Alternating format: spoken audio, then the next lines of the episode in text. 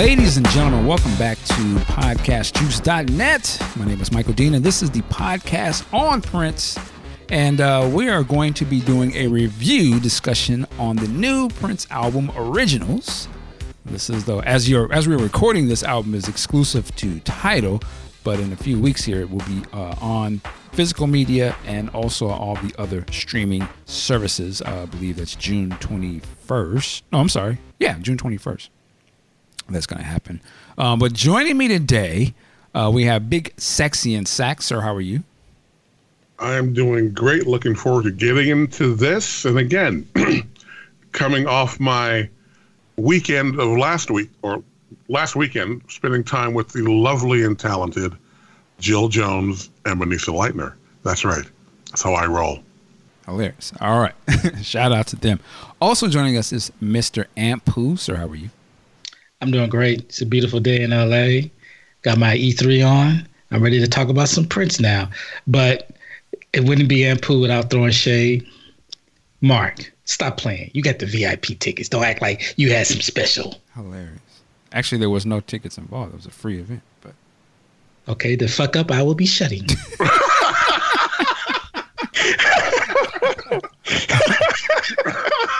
Hilarious. Classic. All right. Well, we have uh, we had to reach back into the vault of great uh, Prince podcast hit uh, hits hosts over the years. So we had to bring my man. He came back. He said he saw we were doing a podcast about the original. He said, "Oh no, Mike." It ain't the sh- you can't do reviews if you ain't got the crew on now. So we want to uh, welcome back our guy Day Dropping. Sir, how are you? I'm doing well, Mike. I'm glad that uh, that you heeded my warning that you got to have me on when you do a review. No, I'm just kidding. No, I'm glad to be back, guys. I'm glad to to do these reviews. I, anything new, you know, I'm all about that. So That's yeah. what's up, and I know you will appreciate this album, if nothing Oh. else. Yeah. So there's a lot of stuff to talk about. All right, let's just get into it. Uh, again, this is uh, the new Prince album. It's called Originals, and of course, for you guys who already know this, but some of you may not. This album contain, contains tracks that Prince originally written and recorded, but were given to other artists uh, for songs on their albums. Some of these songs were big giant hits, some of them were not so much hits, but all of these songs had previously been released.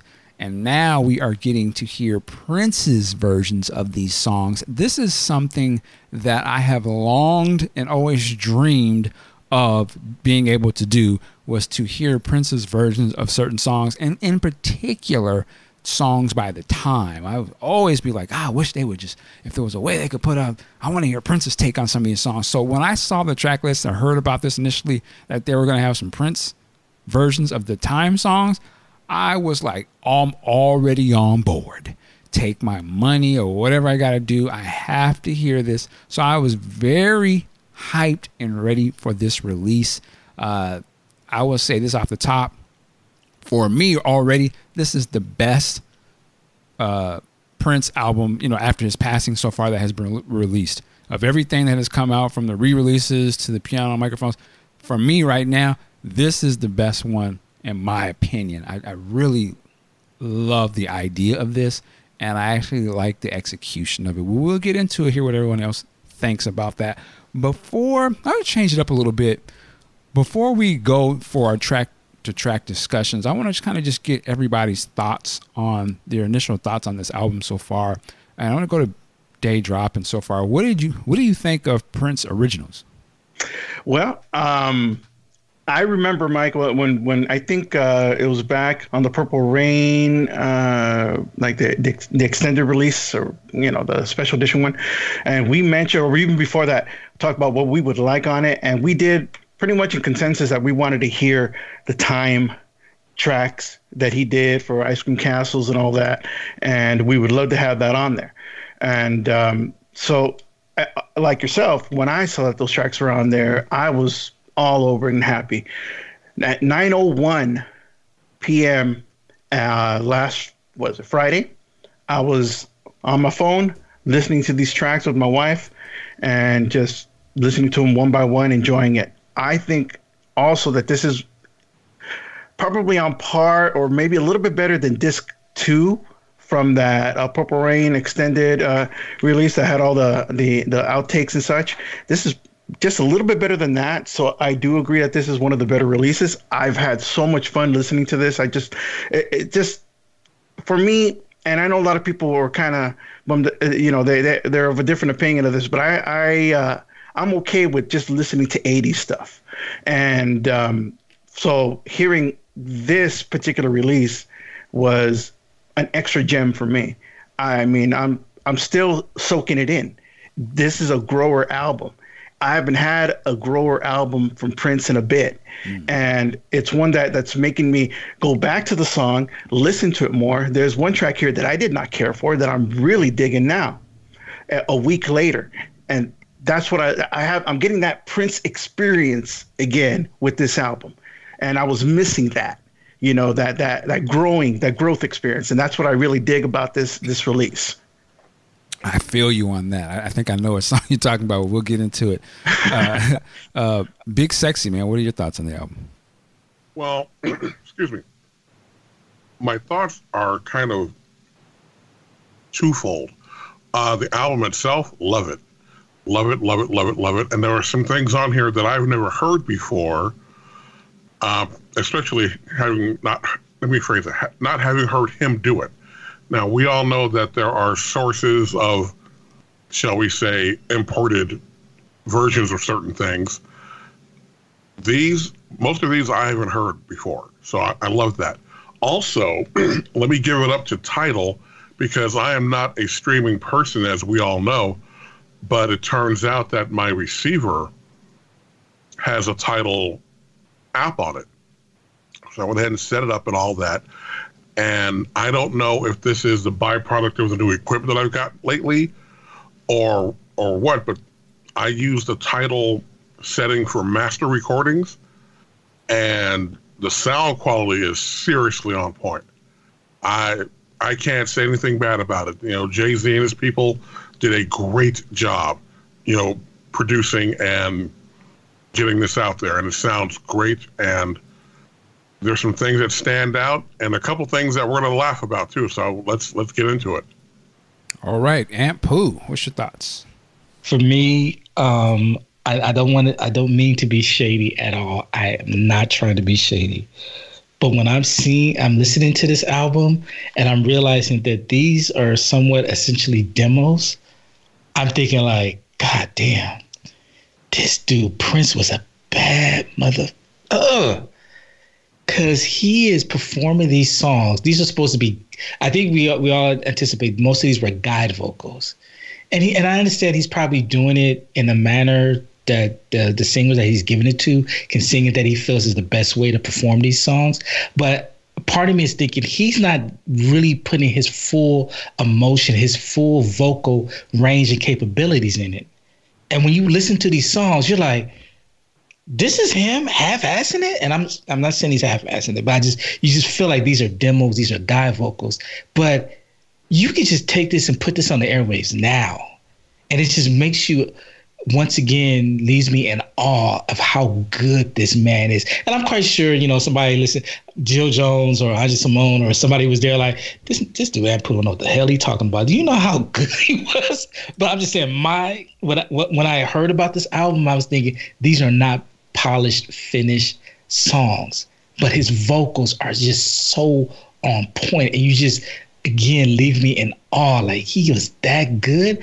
And just to reiterate what uh, Mark said, there's a lot of songs on here that I passed on. You know, the, some of the Sheila E. song, Noon Rendezvous, uh, Makeup. I had no idea that was a song on Vanity Six. I've probably skipped over that many a time. And like you said, it's making me go back to hear the originals and now even further appreciate um, the song that I'm hearing now. But again, going back to the prolific is it prolification? Per, you know what I mean? How prolific he was. There's a word for that. That he's creating these songs, and he's we and for me, I don't know. Was he doing it like this is a song that came in his head that he might take, or was he wrote this song for them?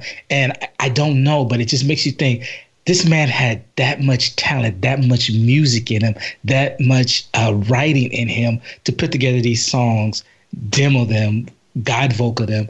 And here it is, 2019. They sound almost as good as what you can put out on the radio. So I'm really loving this album. All right, all right. Well, let's get into it. Uh, don't waste no time. First song on here is "Sex Shooter," and for me, I, I will always think of the scene in Purple Rain. His music plays, you know, uh, Morrison is watching the girls rehearse. But here we have Prince's version. This song dates back from 1983, and it uh, eventually was released on the Apollonia Six album. Um, to me, this is just that classic. You know, I would say that I remember, you know, when this album came out, you know, the Apollonia Six, and obviously this song was in the Purple Rain movie, and it always kind of felt like, oh, this was just some kind of throwaway type of thing or something. You know, I, I never listened to it as much. I probably listened to it more in the movie than I did going listen to it on the album. But now listening to it in its glory here with Prince doing it, I can easily see like yeah, I mean, it's probably written for a woman, but his delivery on this was like it was perfect. I was like, this shit is jamming. You know, uh, I I don't know what else to say. I really like his performance on this. The music, the the quality of the sound is is is great, and I find myself not skipping this at all. Uh, and letting it play all the way through, and it's so catchy. It's a simple song, but it's so sex shooter. I'm just like ah, and I always keep wait, wait, wait. You know, I keep you know jumping into doing Morris's little bit. But uh, I I love this. Uh, Sex Shooters is, is on board for me. Uh, day dropping. Yeah, um, you know, I'm very very similar sentiments on the album proper. I've well, well, not on the album, but uh, as part of the soundtrack, the full soundtrack. I've always, in the movie, I always thought this this was kind of a not a boring song, but it was just a song until until it's done, and that's it. You know, I never really thought much of it. Hearing this version here, um, I like that I can actually understand very well all the lyrics especially the low spoken word part. I can understand that well. And yes, I know we can always look up lyrics online nowadays, but just listening to it, I like that I can hear and understand it a lot better on Prince's version. Um, and um, I, I, like that uh, the sound again is very very clear on this. You can really make out a lot of the different musical tones on this. And this was you know, as Ampu said, basically a demo. And as a demo, it's incredible to see just how well it already is structured. And it's incredible to see just how, how tight he had that rein on what was going to be recorded and how it was going to be recorded. Um, I mean, I, I, I find that very cool. You know, I know he was very much uh, perfectionist in that way, and that things had to be his way, and and and you know, there's good and pluses pluses and negatives to that. But I like the fact that he was he knew the vision that that was in that song. And what you're hearing here is is very similar if not almost identical to to what was ultimately done by by apollonia and vanity too i believe. But um you know it's a good track. With these tracks you know we'll go back to the scoring. I'm to give two scores one for the original versus the quote originals version. So for the original one by Apollonia, I've always considered that track a six. It's high. This one, because it amps it up a little bit more and I can hear the lyrics better, a seven. All right. Uh, let's switch it up. We got Ampu. I have to admit, Ernie said something that I have to agree with. You can hear the lyrics a little bit better. Um, listening to this song, and I'm not trying to shade anyone, but the way it's a guide vocal, the way that Prince sings this, I feel it more than what Apollonia ultimately produced. And you you it exudes the sexiness, it exudes the the day drop it, if you will, technically. And there's the part where after the, the first chorus, he's like, I need you to pull the trigger. I can't do it alone. And he layered the vocals. And I was just like, God damn, that was dope. Why isn't that on the finished product? So it's really great to see what he was experimenting, what he was, how he was, how this song progressed. And overall, I think I like this song more for the scene in Purple Rain because you know I was 10 years old. That was the first time seeing uh, women in lingerie. Yes, I know there was Vanity, but I didn't know about a Vanity Six. Uh, but listening to these vocals, I like this song more, and the way he is singing it. All right. Big Sexy. Lately, I've been uh, getting into a lot of David Bowie, and David Bowie was known as being a chameleon. You know, one time he's doing the Ziggy Stardust, another time he's doing the, you know, the Let's Dance stuff. Prince was doing the same thing in studio.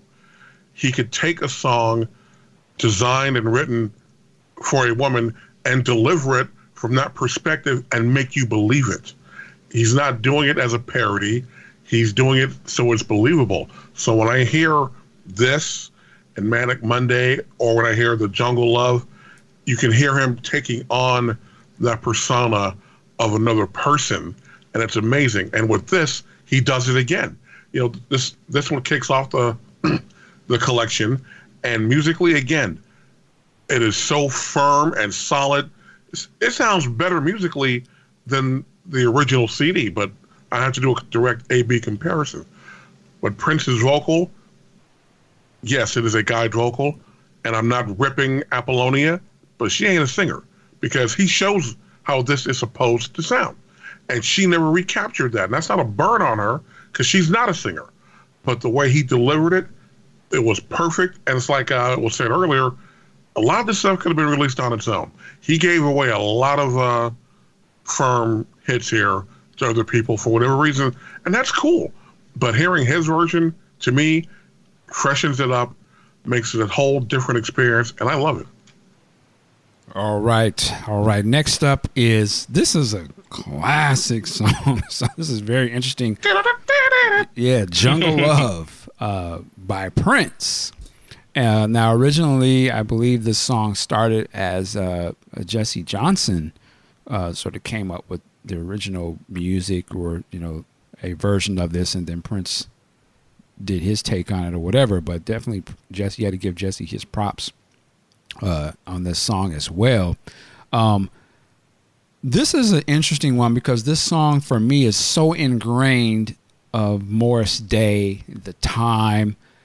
It's almost hard to even, you know, when I always said I wanted to hear Prince's version of songs, it would not be something like this because to me this is so like their signature type of thing. I would always want to like, what is 7793 or some of these other songs sound like? So I was actually shocked. I was like, man, they're to put Jungle Love on here? Um, initially, you hear this, and for me, you fight my mind. It's like, okay, I, I hear Prince doing this, but I have to disassociate Morris's voice because it's so stamped in my psyche that this is the way the song sounds because that's the way I heard it. But this is the original version of that song. And listening to this, it confirms a lot of things I've always sort of thought in my mind, and we've sort of heard that Prince is the original freaking Morris Day in the sense of the way he sings it, all of the stuff you hear in that that that that attitude and the Jamie Starr and all that.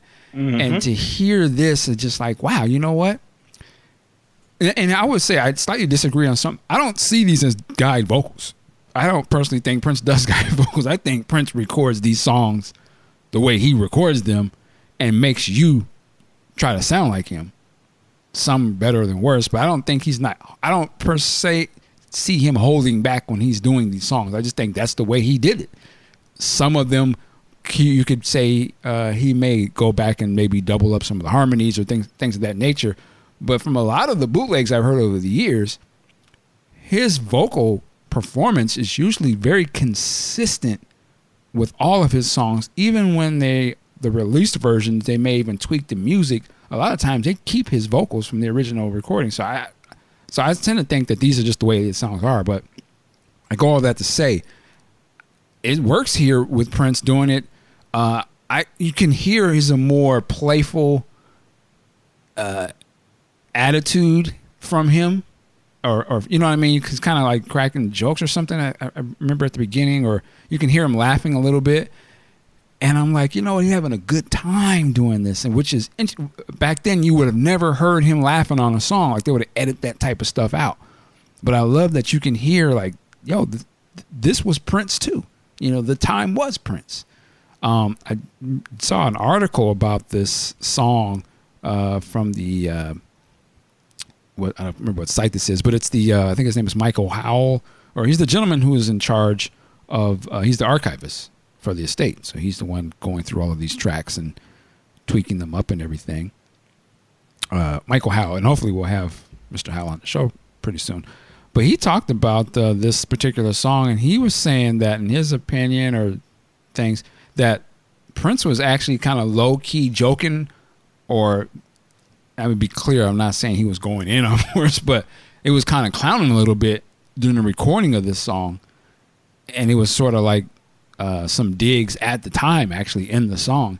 I don't know if he's saying that to say that they may have edited out some of the things he was saying in here too, but uh, they go to describe that. Um, was it Peggy McCreary?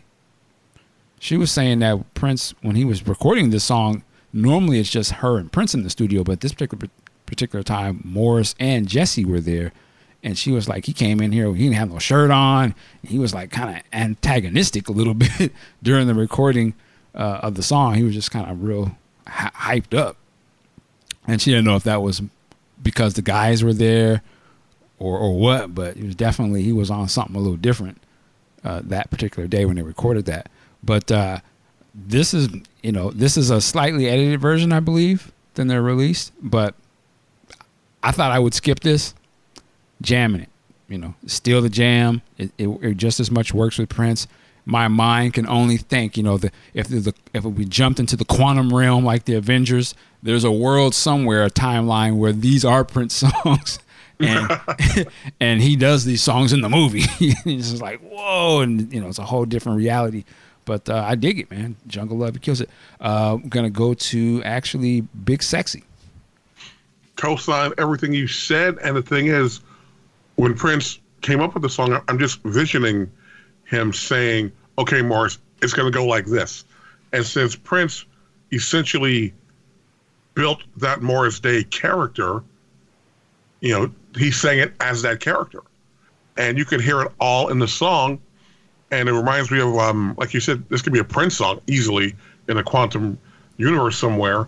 Because when I think of Prince singing "Cool" on some video footage from like 2011, I almost forgot that it was a time song. Granted, he wrote it, but yeah, Prince could easily kept this on himself and done his thing with it.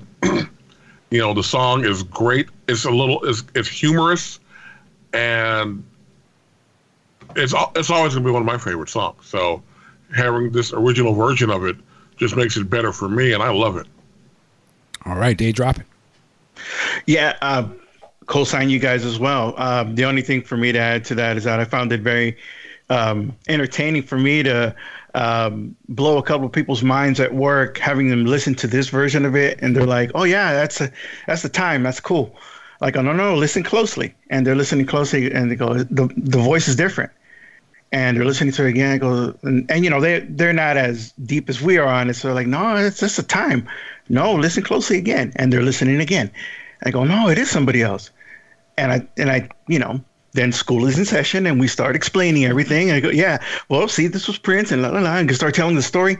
Mind's blown, confetti everywhere. It's like, man, they they just eh, they couldn't believe that. And I go, you know, and I'm telling them, yeah, he was the mastermind behind all that. That's what he did.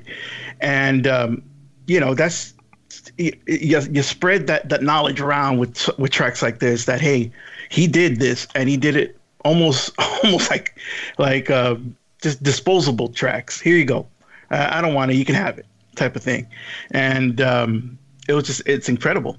Uh, however, that said, I I'm so ingrained in the original that it's hard for me to to to um, 100% uh, embrace this one as something that's going to take over that original. Um, the original one, I think, is just a classic. It's nine, ten, depending on whether it's overcast or not. And this one here, I, I give this one a solid eight, only because I dig Morris's portrayal of Morris uh, in this in this track. And um, but yeah, it, it's a great track to go show to friends who don't know that Prince did the time, and and to prove that. That's a great uh, bit of evidence that yeah, Prince did the time. He he was a mastermind. Uh, they didn't do them. He did them. And uh, they don't believe you. You put on this track. So yeah. Yeah, I love that. I love that. Just was looking at shout out to Prince Vault. I was just looking this song up. I'm gonna go to Ant next. But it says the basic tracking took place on 26th of March 1983, Sunset Sound in Hollywood, the day before my summertime thing, and the day before uh, chlorine banking skin. Can you oh, imagine? Oh, like they, That's they had incredible two days. Yeah, man. they had burners. Like, and those last two songs I mentioned don't come out for a long time later, later, later. But I can only imagine what Ice Cream Castle's album would have been if it was if that Jungle, Jungle Love, My Summertime Thing, and Chlorine on this. It, Holy shit! So that came out the next day. Then that was recorded the next day. The next day, yeah. That's wow. That's and, and taking into account that Prince would go on for hours and hours and hours, chances are when they recorded those, they were tired. So that those were tired tracks. You know what I mean? Man. Woo. Yeah, man. Amazing. That's, that's, crazy. Well, Mike, before you get into Ant, I'm sorry about that, Ant. Um, Pause. This is um, you stop.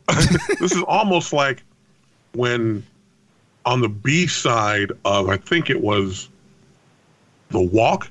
They have the song "Tricky." Yes, yeah, yeah. They're in the, in the studio cutting up. That's the vibe I get from this. Yeah. Okay. You know? Yeah. Yeah. That, I, and I love that vibe. It's, uh, hopefully, I pray to the state lords one day they'll really start going into some niche product where they be like, let's we're gonna do the expanded time sessions album or something. Let's go. Let's just put all this stuff out because mm-hmm. yeah, I'm sure there was golden stuff in there. All right, uh, Ant Pooh, man, what you think on Jungle Love? okay, fellas, please. Hey, don't, hey, and, and don't get hurt, man. I, I know I am. Uh, just, just, just give me a demerit. Don't completely revoke my principle. but, and I put this on Facebook. I was like, oh my God, did Morris Day give a better vocal performance on a Prince song than Prince? I, I'm not a big fan of this. I just, maybe it's jarring to see Prince in this manner. And you know, I know this the background, the backstory of him working with the Prince, that the Morris Day persona is is is a, a lot of Prince's doing. But there's something to be said that when somebody knocks it out of the park, like Morris Day did, that he owns it, no matter the origins. And with that, when I heard the song, I just felt like, you know, oh man.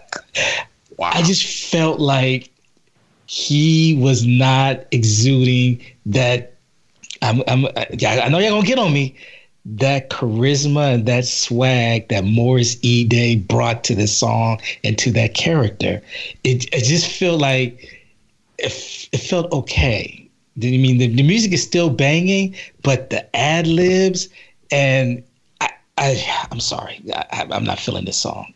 I'm giving you the Billy head shake right now.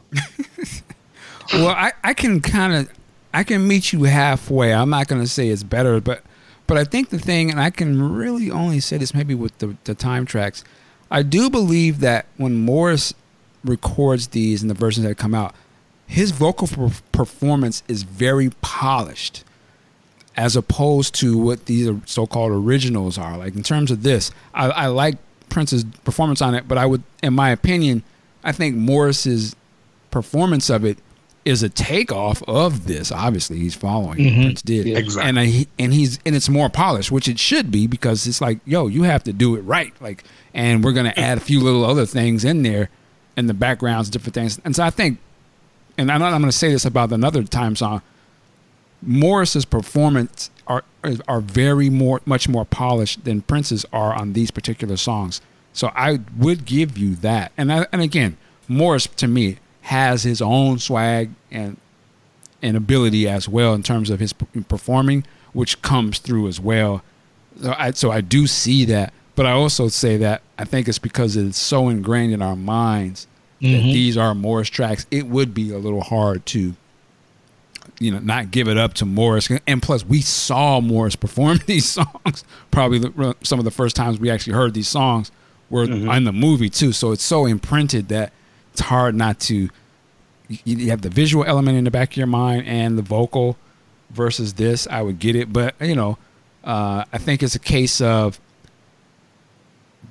we didn't we don't associate Prince with the song. This is such a signature signature song. We don't associate it with Prince. We're so much associated with the time, and there's they stamped it.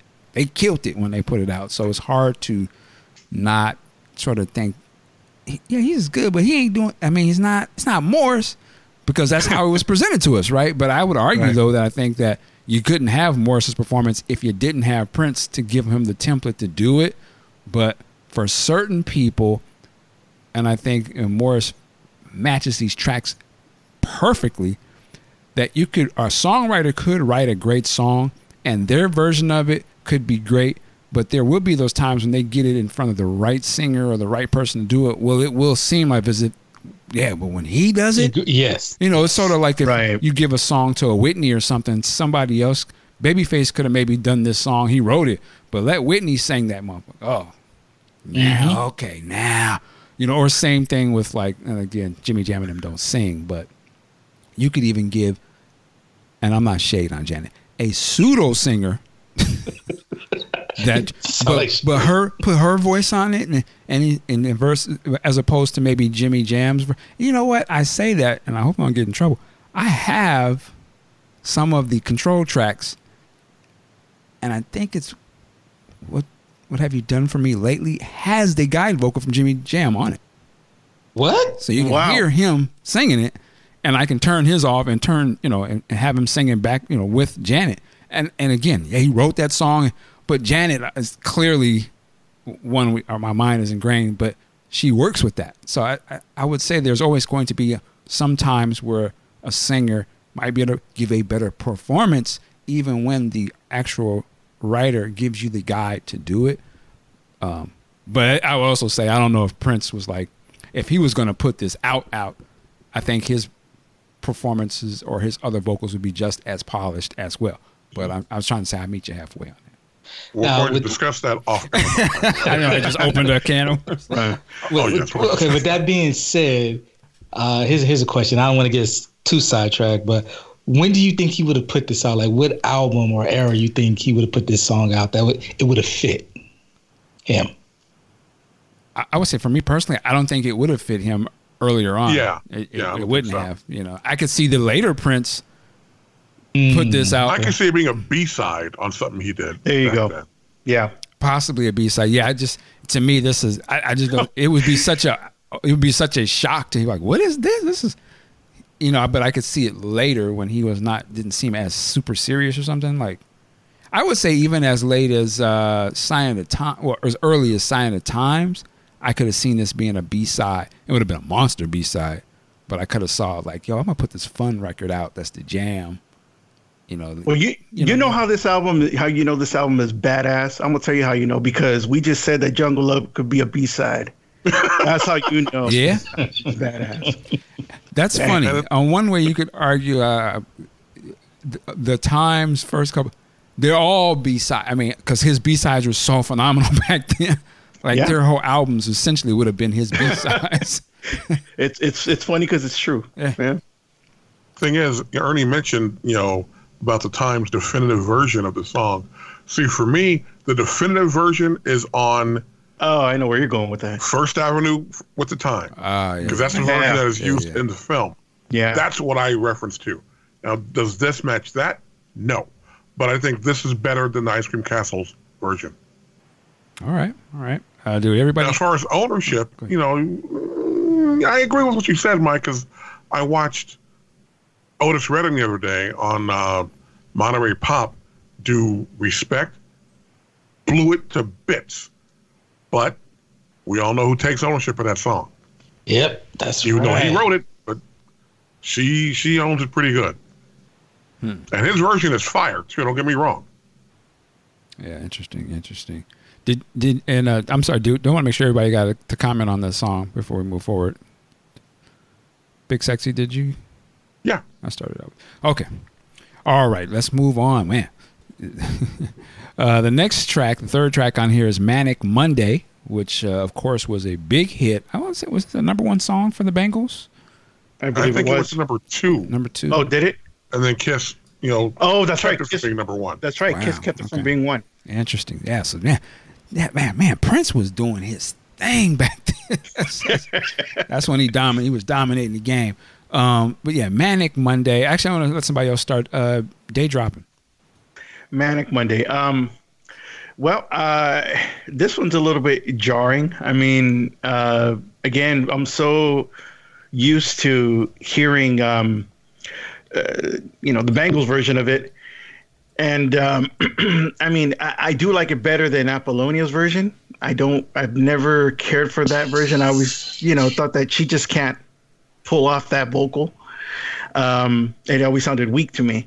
But hearing hearing Prince do it, I mean, he's obviously singing. Uh, well, not obviously, but it, it's a song that that that appeals more to a female singing it uh, than a male, even though he changes the genders on it uh, to make up for that. But uh, you know, it, it's cool listening to him do it. This is this is the fly on the wall track, so you're getting being able to hear him do this. I don't think I don't I don't feel that he ever meant to keep this out this particular track.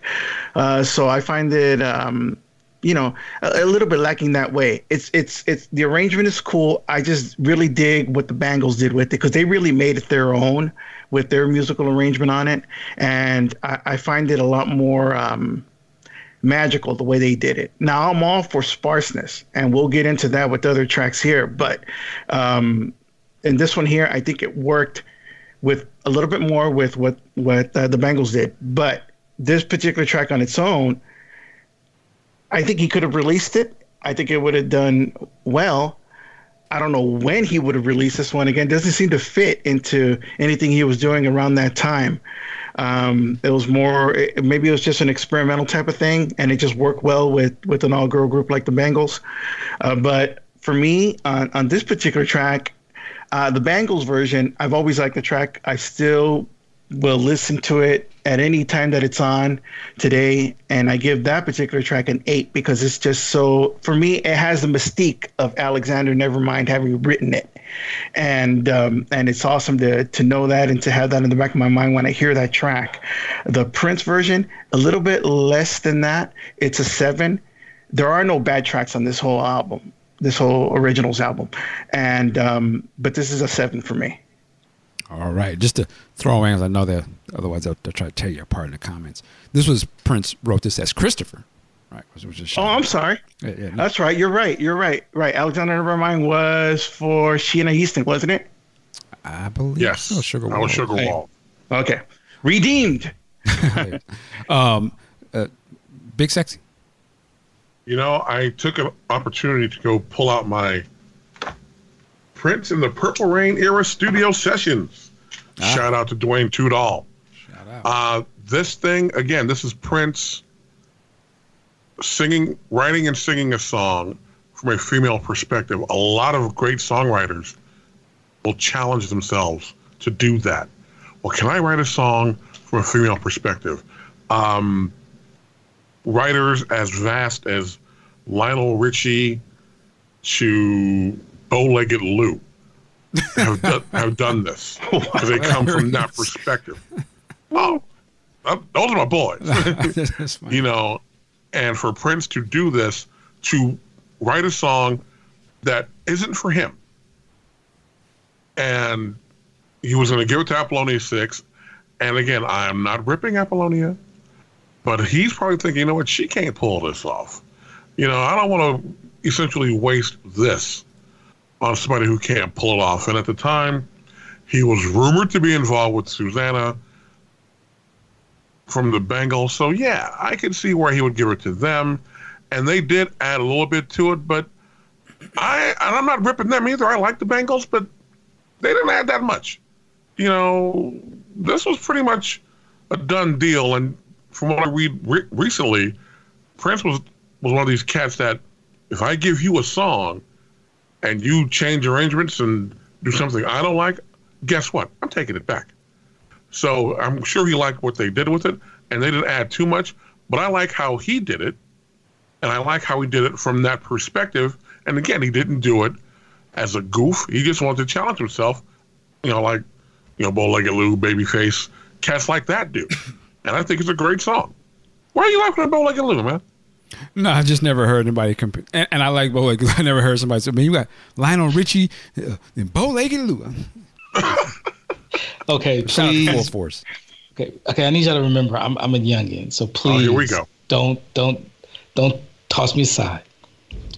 Who is Bo Another Legged demerit Lou? No, that's A what? good, that's a good question. Uh, you know, remember, have you heard of the group Full Force? oh, Yes. He was one of the members of that. If you've ever seen the movie, which I'm sure you have, House Party, he was that guy. I'll kick your fucking ass. Mm-hmm. God damn Yeah. it! Yes. Okay. I, now, here's the problem. I didn't know none of their names. I just knew it was Full Force. It's so funny because to me, it's such an older. You, you never hear anybody say bow legged nowadays, but I don't know when I was a kid. He bow legged. It's Yeah, an old school term. that's old school burn right there. yeah. All right. Uh, but with that said, Ampu, man, what'd you think of the song? Uh, I'm gonna try my best not to shade anyone. Um, I've heard the Apollonia version. Enough said. Um, the Bangles version, I really love it. I love their vo- vocals. I thought they they really they took that song, they owned it. It went to number two. To this day, I listen to it and I enjoy it. Um, and it's no shade on uh, what they did with it. No, they're not as good as singers as uh, Prince, and that, and I mean, how many people can really match up to him? This I really love the song. Not that Prince gave a much better vocal performance. I I think they're even, but it's the way he sung it. It just seems like the the the Bangles song is to me. If you listen to the lyrics, it's totally opposite to how they're singing. It feels like it's really upbeat and happy. But if you listen to the lyrics, you're like, she ain't, why is she so fucking happy singing this song?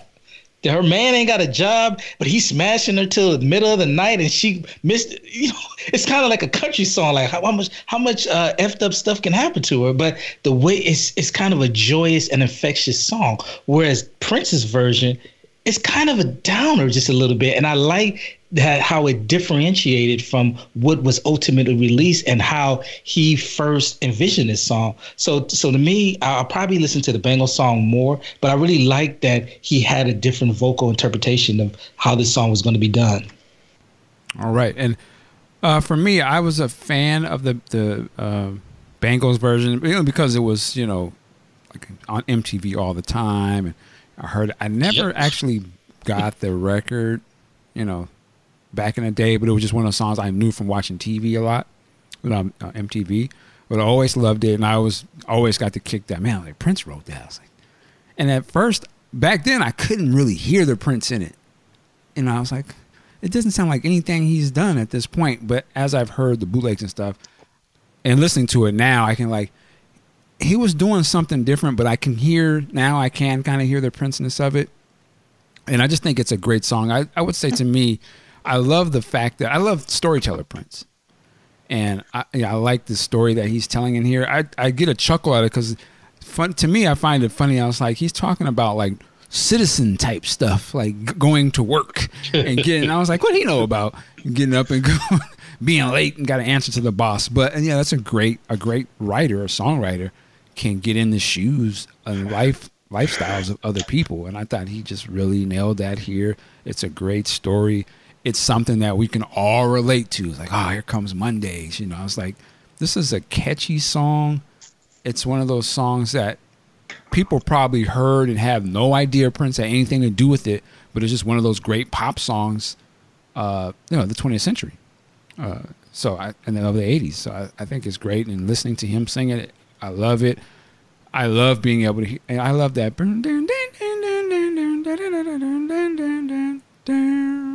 It's just something. I think I like what you said, and there's something sad about that, but in a good way. It's just kind of a melancholy type of thing. It's like, you know, it kind of make me sit back and, yeah, yeah, I relate to this. This is what I'm going through. So uh, to me, it's just, just the genius of Prince. This is one of those songs that just Yep. speaks. It's a storm. It's a stormy day song. Yeah, yeah, there you go. Yeah, so love it. All right. Uh, next up is Noon Rendezvous, uh, one of the many Sheila E. songs uh, on this album. Uh, I'm gonna keep mine brief here. Uh, I used to listen to that second Sheila E album, album all the time. This song was on there. Listening to this now, I w- I always wonder, and I w- hope I can answer this one day of Sheila. Was she intimidated to have to do this song? Because this, listening to this, I'm like, this ain't like some you know pop ditty or funk jam. This like you gonna have to sing like, you know, this is a this is one of them slow Prince type songs. I can clearly hear him doing this and be like, yeah, this is the shit. But I wonder, she's like, wow, I don't know. You want me to do this one? Like, you ain't got another toy box or something? Because I just like, wow, this this this song, you gotta have to get in the booth. Um, and I, so I, I dig it. I do wonder about the production or mix of this particular version that we're hearing because obviously on the album version, the Sheila's, there was some other drumming going. But even as I listen to this, it sounds as if at certain points in the song they are muting out certain things and just isolating his voice. I, I like that, but I'm very curious: Are we really hearing the version he recorded, or are they like, or do they have to? And that's a question I would have about some of these songs. Do they have to do some tweaking, or you know how these things are mixed, um, or, or is this the version that he gave to Sheila to as a reference, or did they actually pull back some things in this? And I would ask that on a couple other songs coming up too. You slightly hear certain things sort of bleeding through. I don't know if it's in his bleeding through his speakers and you hear it in the mic, but I would just be very curious. But I, I, I dig this, and actually, this song is also uh, the the live version of this, right on that birthday show at Mhm. First Avenue, which which for me is the ultimate version of the song. But Mhm. but uh, I, but I do love Yeah. this. Uh, uh, day dropping, go ahead. Yeah, um, you know, I heard Sheila's version out of curiosity after having heard the the birthday show version, the live version. I knew of the track, I just never really heard it. So I, you know, I looked for it and I liked it, and and I believe my comment way back when when on that one was um, that it was it was sweet. It was a sweet, cute song. Um, you know, sung in a way by Sheila like she was, um, you know, just not necessarily pining, but just kind of like, oh, I really like this guy type type attitude, you know. And although I know the lyrics say otherwise, but that's how she was. It seemed to be presented by her. Um, this particular version of it here, uh, this is, as far as I'm concerned, it's a day dropping track. Cause this track, oh man, it you know, you you put this one out there and dedicate this one to somebody, there's going to be something dedicated back, and it's it's going to be nice. This version here, less is more. Um, I like that if they did mute stuff out, I'm okay with it. I'd be interesting to hear how a full mix of this would would have sounded, but um, I like that it's as sparse as it is, um, and you know, relative to Sheila's version, um, you know, I give uh, uh, her version of it because it's a nice, it's a nice track, cute track, and all. It's a solid mm, six, maybe a seven, probably a six. This version of it from Prince, I give it a nine, but I'd be remiss to once again repeat that the that birthday First Avenue version with the extended part on it at the end, that's a ten plus. But um, yeah, this this is this is a standout track for me on on this album. All right, uh, Ampu. Did you say you ain't got another toy box? he did. um, now, uh, shoot, shoot me later. Um, this has been a skippable track for me on the Sheila album, and you know it's not because of production so much. I just the, hearing the production, it definitely is something that I can get into. But you know, the vocals and the lyrics, really, it really didn't like catch me. And uh, unfortunately, it might be a theme here, but my God, I know you shouldn't speak ill of the dead, but seriously, Prince, what the fuck were you thinking? My God, he should have kept this, and this should have been at least the B side, at the least, if not a full release, because uh, this is giving me how come you don't call me anymore because Yes. it's very like you said it's very sparse very minimalist and it's just piano and his vocals, a little bit of a little other stuff added in, but really his vocals with that falsetto and that piano, it, it's it's a whole for me. This is a whole new song. No, no disrespect to Sheila E, but I don't that that's that version doesn't exist to me anymore. This song just sometimes again you're seeing the genius of Prince. Much like the piano and the microphone, where we're seeing, you know, an intimate look at him. We're seeing it here.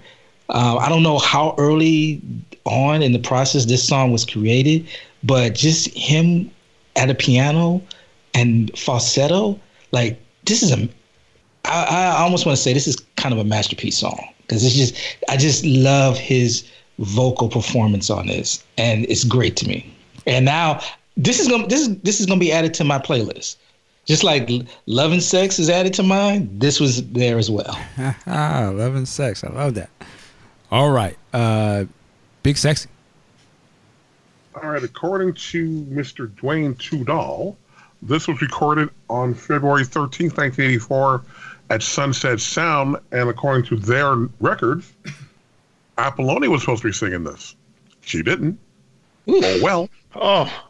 Bullet and dodged. For- and furthermore, uh, Sheila says that they wrote this together, and when Prince was working on her first album, they needed more music, so they put this on there, and this was recorded in six hours. Yeah. You know, four hours for the music, two hours to mix it. Amazing. And again, I just got a co-sign when Ad said he, he should have kept this one. And like just like uh, you know, Dropping said, B side in the vein of how come you don't call me anymore? Damn. Opportunity missed. You know, because I think Glamorous Life, the song, was such a monster, a lot of the other stuff on that album got overlooked. And this was one of them. I like this song way back when, but again, birthday version is the definitive version of the song. It's a great song and I'm glad I have a studio version of it now to go with my import version. right, man. Let me say this before we go to the next song, and this is this is one of those songs that speaks to us. Man, Prince really loved him some women, man, because yeah, he did. Mm-hmm. Yes, he did. he, he gave he gave uh, a lot of sisters here some banger songs. like could have easily been like, as we said, could have just been big hits. I put on his album, but he gave uh, these ladies some remarkable tracks. Like it's just, and that's and this has been throughout his career, you know. But just to see in the early days, like man, just just crazy. And the fact that he can like, oh, you need another song for? Let me go here and get in the booth and get get it popping. Like just magical, man. Dude was on. He was on some other stuff. I love it. Um, all right, moving on. Next track is Makeup. And this may be one of the earlier recorded songs of uh, on here. There may be a, one that predates it possibly, but this goes all the way back to uh, '81. Uh, mm-hmm. not mistaken, but this was uh, on the Vanity Six album.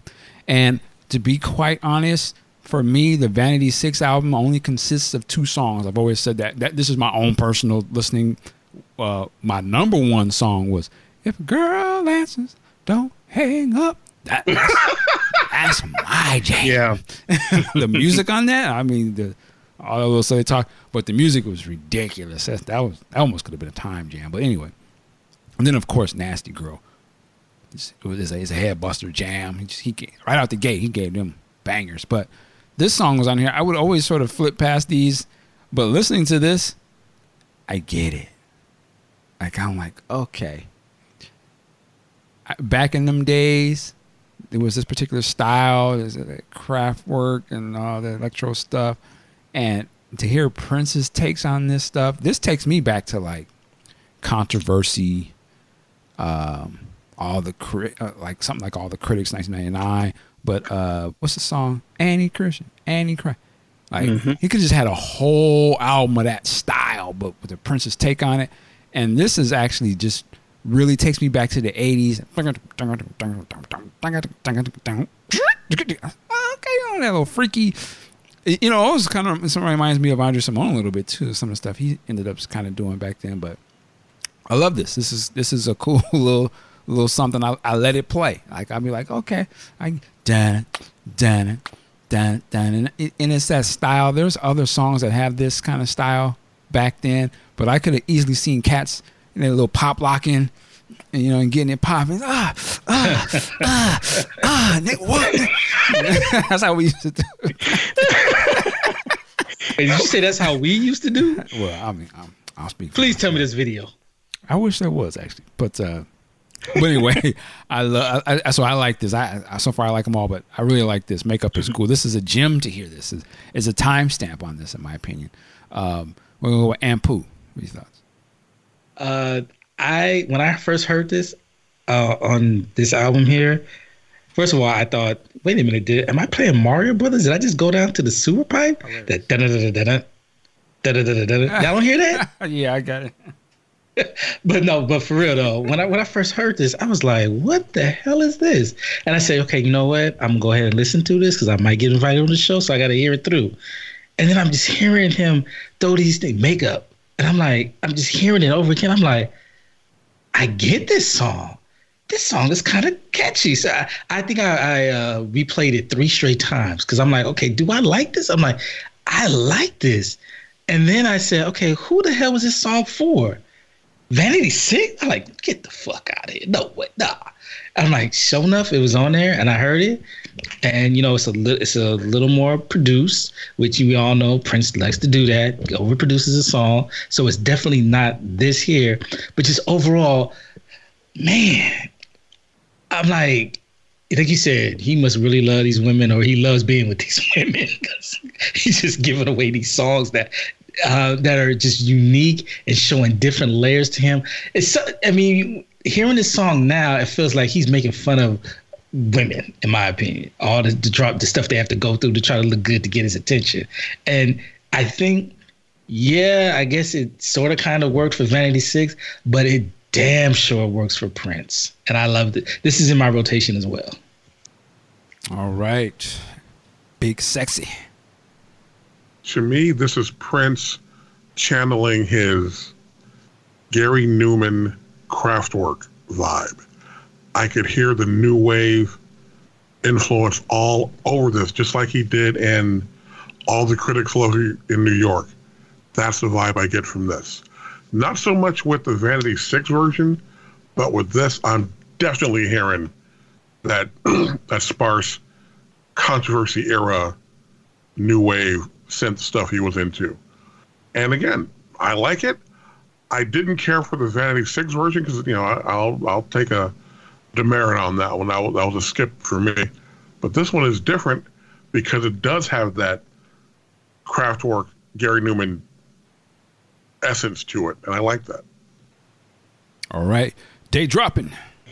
Well, I'll take the big demerit on this one because I have never heard the Vanity Six version of it, and um, at this point, I don't care to. This song takes over that. This this track here takes over that track, and I haven't even heard it yet. Uh, so I've got no score for the Vanity Six one. This one, when I first heard it, I was, I think I had a similar attitude like uh, like what you did, Michael, uh, with Loose. I had a similar thinking about this one. I was like, what? Nah, nah. Record scratch, you know, and then I had to go back on that. But hearing it over and over again, this is one hell of a grower track right here, man. This is, it's a track that belonged like on a movie like early 80s crazy movies like Body Double or something. It belonged mm. in that movie somewhere. Um, you know, it, has got that, that crazy wild, uh, you know, 1980s style uh, dance you know club vibe to it. You, you know what? I'm sorry, I don't mean to cut you up. You know, this this is what one of those like those clothing montage scenes that this song would be perfect for. Yeah, it, it, it's it's so crazy, you know, th- this track right here, and and I, it's got that cold lines to hold my cigarette. I'm not ready yet. I'm like, oh shit, man. I love that. I love that. And you know what? Okay, so we've had different different um, categories, right? We had the day dropping track. We had sap, silly ass Prince, and the funky stuff. This one goes in its own category. That's an old category for this one. I introduced coming back here doing a review, a new category. This is the good God category, and this goes right in there, right in there. This is a, as far as I'm concerned, this this is crazy. It, until until I get tired of it, which I probably won't. I like hearing crazy shit like this. This is a 10 for me. This is wild and nuts. And and I could put this one on repeat. It, it's it's one of those. It, to me, this is some classic Prince shit that he was doing back in the day. And man, it, this is the ah, no words, no more words. Done. All right, say no more. All right, moving on to the next one is 100 miles an hour. And this, there were a couple songs on this album, you know, and I saw the track list. I was like, I gotta hear, I gotta hear this. This was one of those songs where I gotta hear. This might have been the second or third song that I played because I kind of jumped around at first. And let me say, I have, let me put on my Prince snob hat for a quick second. Try not to wear that. Uh, uh the bootleg version that has been floating around for years of this song is one of my joints. Mm-hmm. It's it's it's incomplete because it, you know, the quality. You know, you've been fighting with the quality over the years, and then there was a version that came out that was very very decent and was in there. And, but you know, you could tell you could tell it was a demo because it just kind of it was really short, but it was like, damn, this this is one. This is just a jam. Like I imagine if Prince was to offer this to me, I'd be like, nigga, I yes. So I was I was like, are they gonna have a studio quality sounding version of that? They gave us the more produced version of this, which I'm not mad at because at least I can still go and listen to that other version. But I can respect that they didn't want to give us the same old stuff we heard. So this version is more produced than that bootleg version, but you can hear everything, and this shit is funky as hell. Um, this was one of those kind of songs that I remember when Mazarati came out, and I was like, they kind of they have some cuts on here, and I always could figure out like how come they're not bigger or they didn't blow up, and there might be a multitude of reasons for that, but it can't be because of the music. Uh, and so even to hear Prince do this, I think these songs, his voice, that, that's how they're supposed to be. I don't know if he made this with them in mind or this is just one of his joints he just had in his back pocket, you know, in case he just had to slap that on somebody, slap him across the face with some funk. But this thing is banging to me, still banging. I, I, it felt so good to put I put my phone in the car and hooked up to my system and had this banging in the, in the car. I was like, ah, man, I've been waiting years for this. so I love this song. It's love it, love it. It sounds like Prince. It's jamming, you know. I like, ah, man, this could have been like a a, a time song with some of the stuff toned down a little bit, but it's, it's, just one of them type of songs. Like this is banger, man. It's, it's a banger joint. So I love it. Uh, day dropping. Yep, I agree with you 100%, Mike. It, it, this is this version here. I, I, like the fact that this particular version is uh, you can hear the music a lot more on it. The different tones, that even the bam, bam, bam, bam, bam, it almost echoes on it and, uh, that is so pronounced and and it needs to be that's that's that and the bass line are the driving sounds of this track and um you know i originally when, when i well when i first heard Mazarati version i thought it was okay but for me that version was always hindered by the fact that i had heard and had completely adored the old bootleg version of 100 miles per hour which at the time would have been very very high or very high generation, or however you would say, it, uh, cassette copy, and it was it just sounded horrible. But even that horrible sounding version, in terms of quality, was better than the Mazarati one, bringing that one down. Um, and I, as such, I always given that the Mazarati version a six. Good song, but it doesn't hold a candle to that original bootleg that we all know. Then you get this and um, with it, it's much more polished but in a way that that brings out like i said the the parts of the songs that, that i want to hear and that i feel should be more pronounced i asked internally i want this to sound like this and like that and with this track that's what i got so i'm very pleased with this one this one is a nine for me uh, it's you know i follow up makeup with with 100 miles an hour, whew, man, you're barely slowing down. You're barely slowing down going from that one track to this one. So this one is a nine. The Mazarati one's a six. Or the the Prince original one, uh, original bootleg one's probably closer to an eight, just because it's just funky. So yeah, that's my scores on it. All right, big sexy. I am embarrassed to admit that I have never heard the Mazarati version of this song. I don't have their album. I'm not familiar with their catalog. This song, and I'm going to get mail on this, but I expected more. You know, I expected to be grabbed in in the manner like I was grabbed with Jungle Love or something like that. And this one, maybe it'll grow on me, but this one just doesn't hit with me. Oh, interesting. Okay. You kept it honest. I can dig that.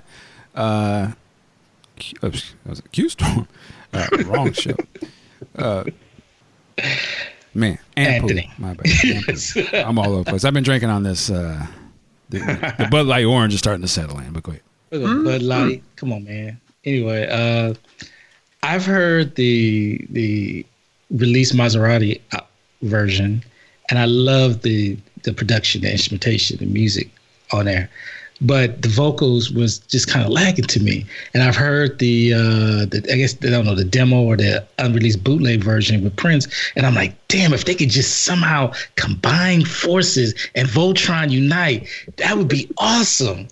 And they gave it to us, and somehow, in my opinion, I feel like the production is even better than what Mas- Mazarati put out. I don't even know how. And you know, he's singing it. He's he, he's Prince's vocals on this one. I, I feel like this was supposed this was going to be put on an album, and he somehow just ended up giving it to somebody else. Because if to me it feels that complete, that finished, that polished. And I, we said this when we reviewed the Plectrum Electrum album. Mark, I think you remember. I said, you know, um, Endorphin Machine would be my wrestlers, my wrestling interest thing. when I heard this, I was like, you know what? I might have to take that back. I might have to come out to the ring to this song because that's how banging I think this song is. Nice, nice. All right. Yeah, that's 100 miles per hour. Definitely got to add that to the playlist. Okay. Uh, here's the next one. This is uh, You're My Love. This song first drops. I, this is one. This is one I've never heard before. I knew, I mean, you know, the word was this was a Kenny Rogers. I have not went to go search out the Kenny Rogers version. I just wanted to hear it for the first time as a Prince song. And when it when I heard play on it, I was like, hmm. I was like, let me listen to this. And it starts coming on. I'm like, okay. And, and then his vocal comes in.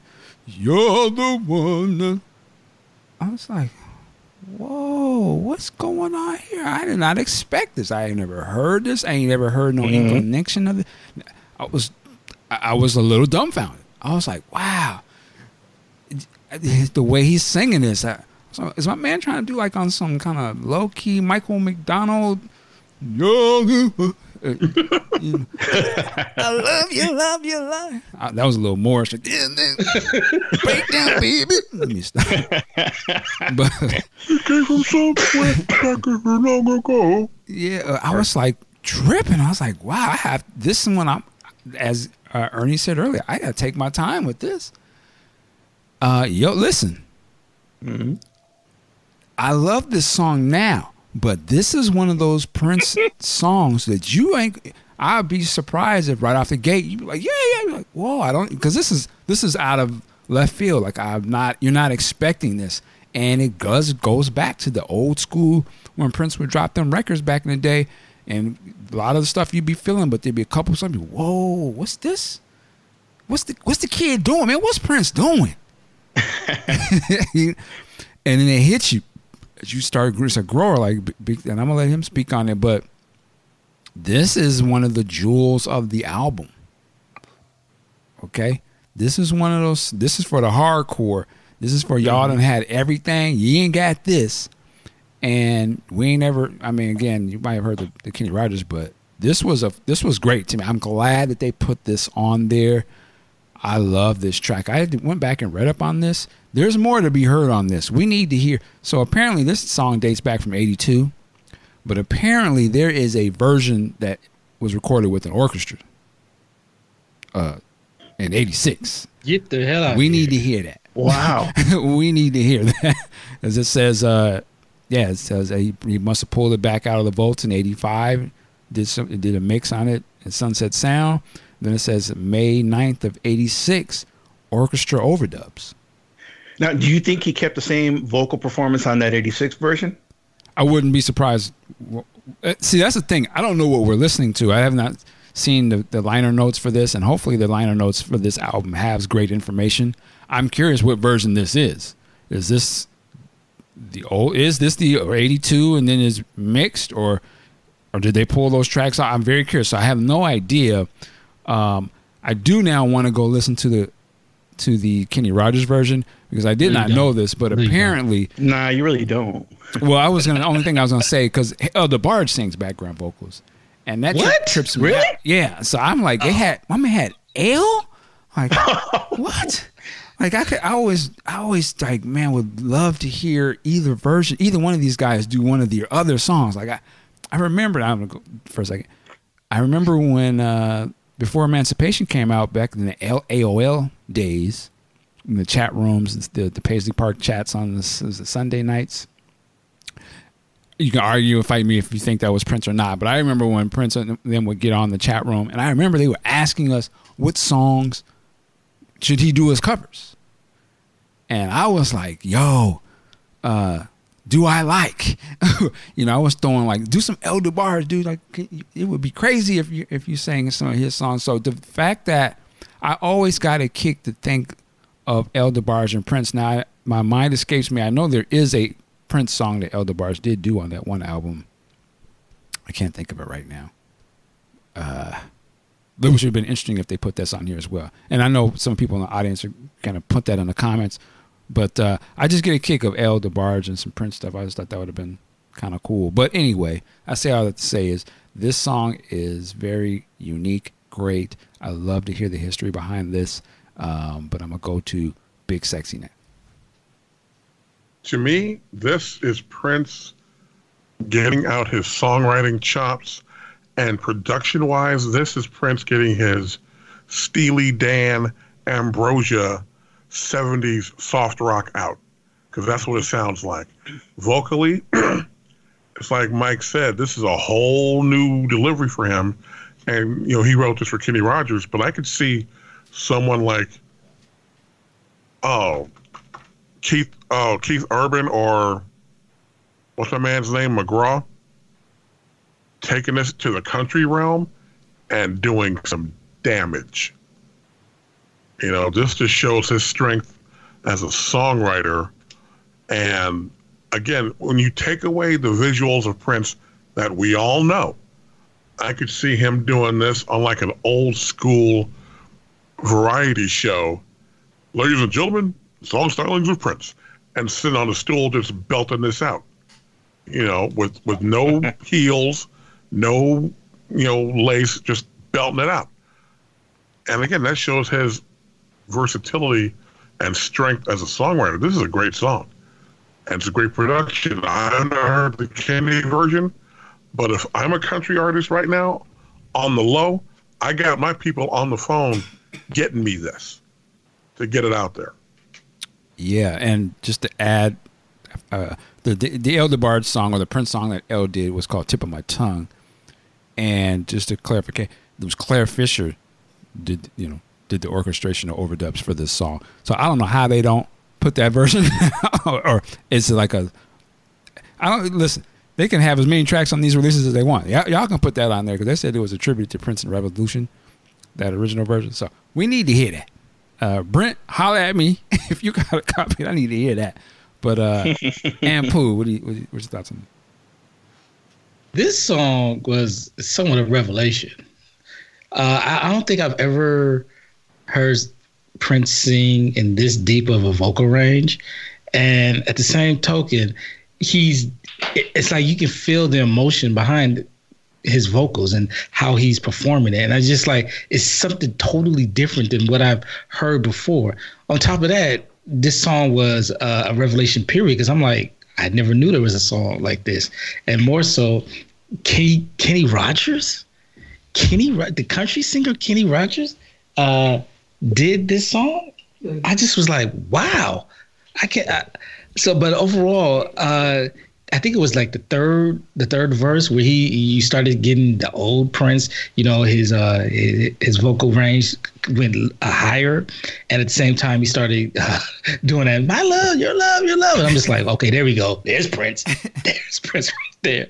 But I like the fact that here's a song in our and that we haven't seen from him and we, we didn't think that he put out and it just again shows us how diverse he was when it came to creating music when it came to his songwriting and now more so to how he even sings a song so yeah this is definitely one of the highlight tracks on this album and I don't I don't know if the uh, the Prince Estate is listening. Um, there's hints that they definitely are. uh, yeah, more of that. Show us I understand you got it's a business, you got to make your money, but for the hardcores who are buying up anything y'all put out, like me, put some put more of this out. I can dig it. I can dig it. Day dropping. Yeah, I got I got to agree with Ampu said on that. Uh, this this track and tracks like this are required to be released because it, it just shows you just the versatility of this guy and what he was able to do. I don't I don't believe there's any other track released now that has this this kind of delivery on it. Uh, it's very, very, very unique in that way. And um, when I first heard it, um, I it, it's a challenging track, which is in and of itself a great thing. Again, another reason why I like this album. This album challenges you as well and uh, like like you were saying, Mike, back in the day, you know, when around the world, around the world in the day came out, everybody was challenged, and it separated everybody. Uh, this is the type of track that would separate a lot of folks as well, and I, that's a challenging thing. I like that because when I first heard this, if if if I if you if I start playing this for the very first time and what four minutes and four and a half minutes later, you ask me how the, what to score the track, I give that I give it a six. I'm like, uh, no, I, I don't like it. I don't like it. But you know, I, I that would have been bad of me because it's there's a lot going on here. His delivery's nice, the music's nice, way better than the version that uh, Kenny Rogers, uh, you know, ultimately released. Uh, he really changed up a lot of stuff on it. That was almost like two completely different songs, in my opinion. Uh, I don't like his version. I don't. I won't score his because I really don't care for his version of it at all. So it'd be unfair to score that. Uh, and it and it is quite different. If you go and hear his version, you'll see what I mean. It, it's just it's it almost is a completely different type of song. Um, I've heard Kenny Rogers' version before, you know, way back when I was little, but I didn't know. Of course, I had no idea that Prince had wrote it or anything like that. This track, though, it's a grower of a track. So again, upon first listen, it's a six. It's climbed its way up to being an eight. It's an eight plus now because of that little tidbit of finding out that El was involved in this because I didn't know that. So that just makes it even more more wild. You know, it's an eight and counting. Next week, it'll probably be a nine. This is the gem of this uh, release, or one of them, anyhow.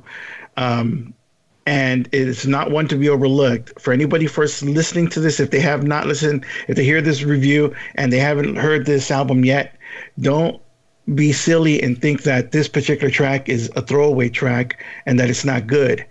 It is good. You gotta be able to challenge to allow yourself to be challenged by this and take it in, hear it a couple of times, and you're going to recognize the greatness of the track. All right. Yes, I co-sign. Everything's set. All right, we're gonna move on. Man, this is we we were seven songs deep and whew, head busters. Yeah. All right. Uh number eight is Holly Rock. Holly Rock. Real quick, I'm gonna keep mine brief this song came out originally uh, back when the movie Krush Groove came out. Boy, God, when was that? When did Krush Groove come out? That was like in 80, 85. 85. God, I remember uh, opening day. That's when the movie came out. We saw that movie and saw it three times in a row. Uh, that's how deep we was into Krush Groove. Like we just sat in the seats and did not get out and just sat for three showings. But anyway, uh, this song is on the soundtrack and featured in the movie, performed by Sheila E. Who was cool back in the day, you know. Uh, I mean, I had the album. And oh yeah, Sheila, they got Sheila on here. That's cool. But this right here, banger, certified head buster. Prince destroys this track. This is, I didn't think it was gonna be about nothing. I was like, oh, I've heard this song before. That's cool. Blew away my expectations.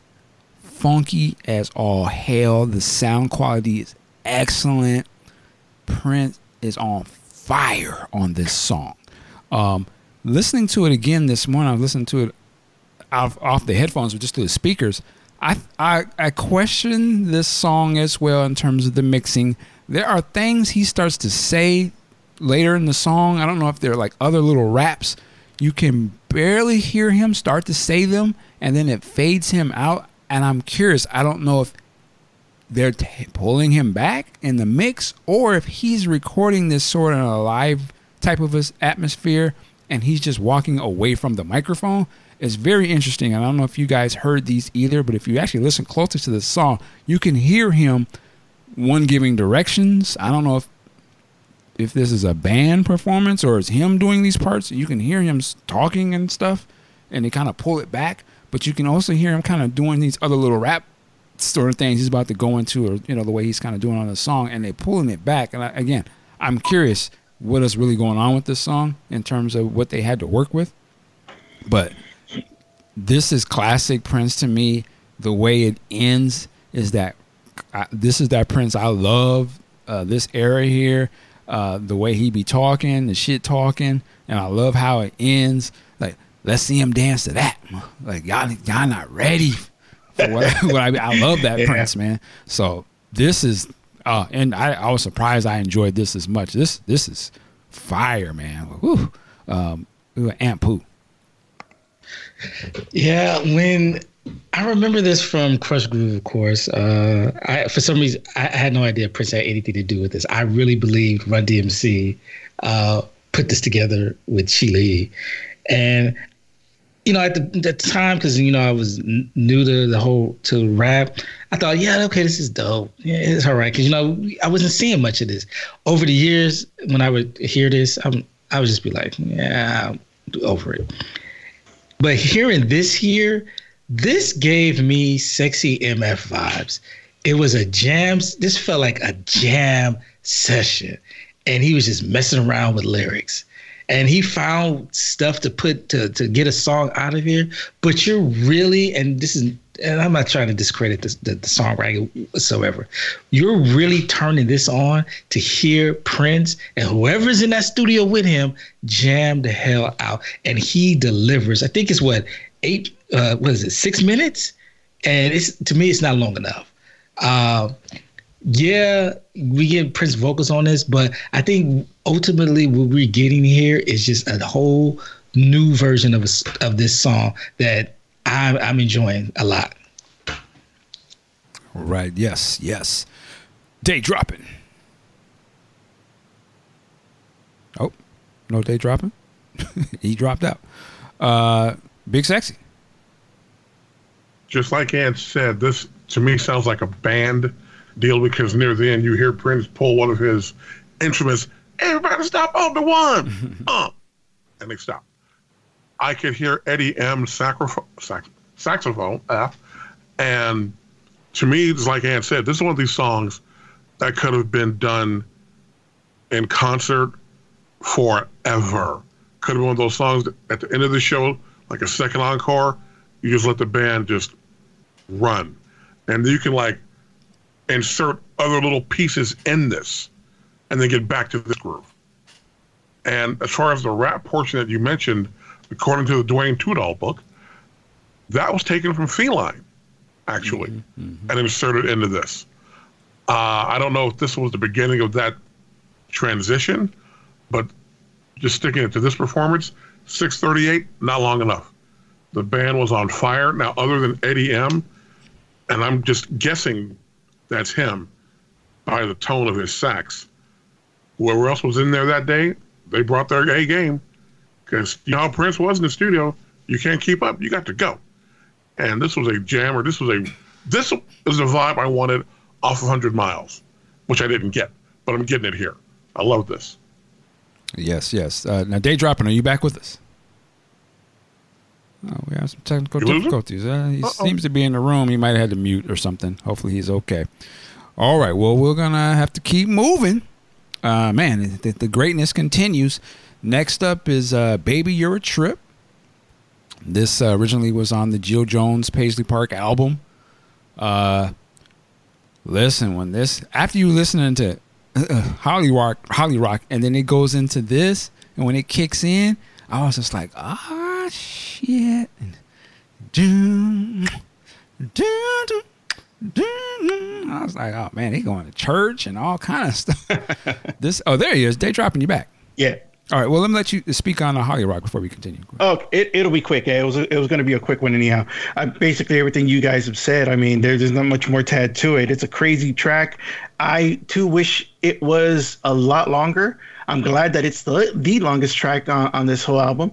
But um, you know, uh, the original, I thought it was funky and fun. The original's a seven. Prince's version, it's a ten. This is wild. This is this is Prince if he isn't doing it live, he knows how to fake doing it live because this is just funky shit right here. It's good stuff. All right, There you go. go ahead. Oh, okay. Well, let's let's go. Uh, so, baby, baby, your trip. Uh, day dropping. Go ahead and, and speak your piece on this one as well, please. Okay, so "Baby Your Trip," you know, I, I like Jill Jones' version of it. Um, her her delivery is real good. It almost sounds she is like the female Prince singing this version here. It's so it's almost identical, but he's got an extra flair to it. You kind of started up on it, you know, uh, has very strong gospel feel to it, and um, I've always liked this track. Eh, you know, correct me if I'm wrong. I think it's, it's pretty much that the bootleg track that we've heard, right? I believe so. Yeah, just a better quality. Yeah, it's just much much better quality than what we've uh, heard. You know, recent. Well, I mean, you know, at least maybe two three times better than what we've heard last of this, um, and that only makes it better. Um, I I like the song. I think it, it flows. It's a great. It's another good song to listen to, like on a rainy day or when things are calm, and um, it's it's very much a mood type of song, and you know I like that. It, you know, Prince was on something when, he when he did this one, man. He was channeling his inner church with this one, and and um, and I like that. It works. I'm not. I haven't always been the biggest fan of church style music from Prince, but with this one here, I'm 100% behind it. Uh, Baby You're a Trip by Jill Jones, a seven. Uh, the Prince version, solid eight. All right, all right. I was. Let me just uh, jump in with mine real quick. Um, I heard this song many times before. Of course, I'm a big fan of the Jill Jones album, and great hearing this. This I, I just feels like this is a more like stripped down, probably the originals version of this. And I love Prince's performance, but I also really love Jill on the backgrounds. Um, there's a certain part where the G- is doing like the harmony sort of stuff on it, and the, toward the end, um, like the baby you're a trip. Uh, it just sounds so good. Like this is just a great record to me. Like I love this style. I, I appreciate that it was placed on Jill's album. Again, it's just one of those types of things where it's just like, man, he has burners. Like he was, he wasn't just giving out like trash or throwaways. It's not throwaway song. You know, it's like this is a dope ass song. Like I could actually see Prince doing this song in the later years, like live or something. Like it's to me, it just it sounds like a, a, a more mature Prince as we, you know, I could hear him doing this, you know, even just years ago. This would have been a great live type of song. Um, it just really works, and this is, this is another great performance. I love it. Uh, Big sexy. You know, you know, not to uh, to floss too much. But last week, I heard Jill sing this song live. Ooh. And she did not miss a step. The voice is still there, and the eyes are still there. You look her in, your, in the eyes, you're lost. But enough about last week. this is like the second or the other side of the same coin. If Jill's version is one side, this is the other. They're both equally great and yet different. You know, I, I love them both. Prince went to work on this thing, and it was like, I don't know if this was the guide vocal, I don't know how this one came about, but it was almost like a game of top this. You know, maybe Prince laid it out and said, Look, I want it done like this. And she's like, Okay. And then she did her thing. And he's like, Okay, well, let me try this again. And both are amazing. This one is a little more stripped down than hers. And I prefer that because it captures that vibe, that mood, like you said, the emotion of it. And I love this. Love it. This is a, another masterpiece here. And again, maybe this one he could have held back too. You know, a little B side action on maybe Sign of the Times. Who knows? Who knows? But this was a great song. All right. I, f- I feel I feel it on the sign of the times thing because his falsetto his falsetto is pretty much on point with r- pretty close to on point with the door, Mm-hmm. especially towards the end. Yeah, I, yeah. It, it can it can work on multiple levels on different projects, but it's just it's just a great song, man. Gosh. Um, and Ampu, I'm sorry. Did you you spoke on this one, right? I think. No, Oh, you didn't, so um, go ahead. I remember listening to, before I, I got introduced to Mr. Michael Dean. I remember you listening listening to one of your shows, and you talked about how Prince gave Jill Jones a banger of an album, and I went and listened to it. I loved Mia Bocca, and that was kind of about it. Uh, Violet Blue. I, I, I know, I know. Clearly, I have some more maturing to do because the fact that I, I feel a little misogynistic as well as some maturing because the fact that a man had to sing this song, and yes, that man is Prince. It is his song, and Prince has, in my opinion, one of the best vocals ever. For me to go back and hear Jill Jones' version and be like, God damn. I'm like, how did I say, nah, nah, I'm just to keep listening to Mia Bocca when this song existed there? Jill, and I'll get back to the Prince, but credit to Jill Jones because it is hard, in my opinion, to take a Prince written, produced track and sing your ass off on it and make it yours, especially when uh, what 22 years later after his untimely death they put out his original version of it. And i can i can without any question say you know what? These are even. And that's no shade or no slight to either one of them now the one thing i will say where prince might pull ahead just a tad bit is between the first chorus into the second verse on jill jones there's a horn yeah, she she hits a high note and levels off, and then there's a horn, and then it picks back up into Jill singing again. On Prince's version, he sings it, hits the high note, holds it, then goes right into the song. And I'm like, that's a bad motherfucker right there. So yeah, this is unquestionably if there's no and well, I can't say that, but you must not skip this song on this track. You have to listen to it. I Agree. agree. I agree. Excuse me. All right, the next track is another classic song. Uh, Prince fan or not, you've heard the song "The Glamorous Life." Sheila Sheila E's signature song. Uh, I th- I love that this is on here because again, it's one of those songs that everybody has probably heard in some capacity, and I think is a great example. Uh, like uh, Ampu, not Ampu, but uh, Day Dro- Droppin said earlier about the, sort of the education part of this album, where you might be talking, oh, I, I know you like Prince and stuff, but what's so great about Prince? Oh, well, have you heard Glamorous? Like, oh yeah, yeah, check this out. Boom, you know, Yeah. head blown. Like, what? Yeah, he wrote. So it's one thing to tell somebody he wrote that song, but it's another when you can actually you have receipts. They could have called this album Receipts. you know what I'm saying? Yes. you know why is Prince great? Receipts. Here's the receipts. But uh, for him to so the point to play this, again, it's such a, a song that people know, and like, and it doesn't sound weird. It's like, yo, this is legit. This is this is just as jamming as what we, when Prince is singing this. Yeah, he wrote. He wrote. Oh Oh, shit. Okay. He's a bad man. Watch your mouth. Don't talk about Prince. No.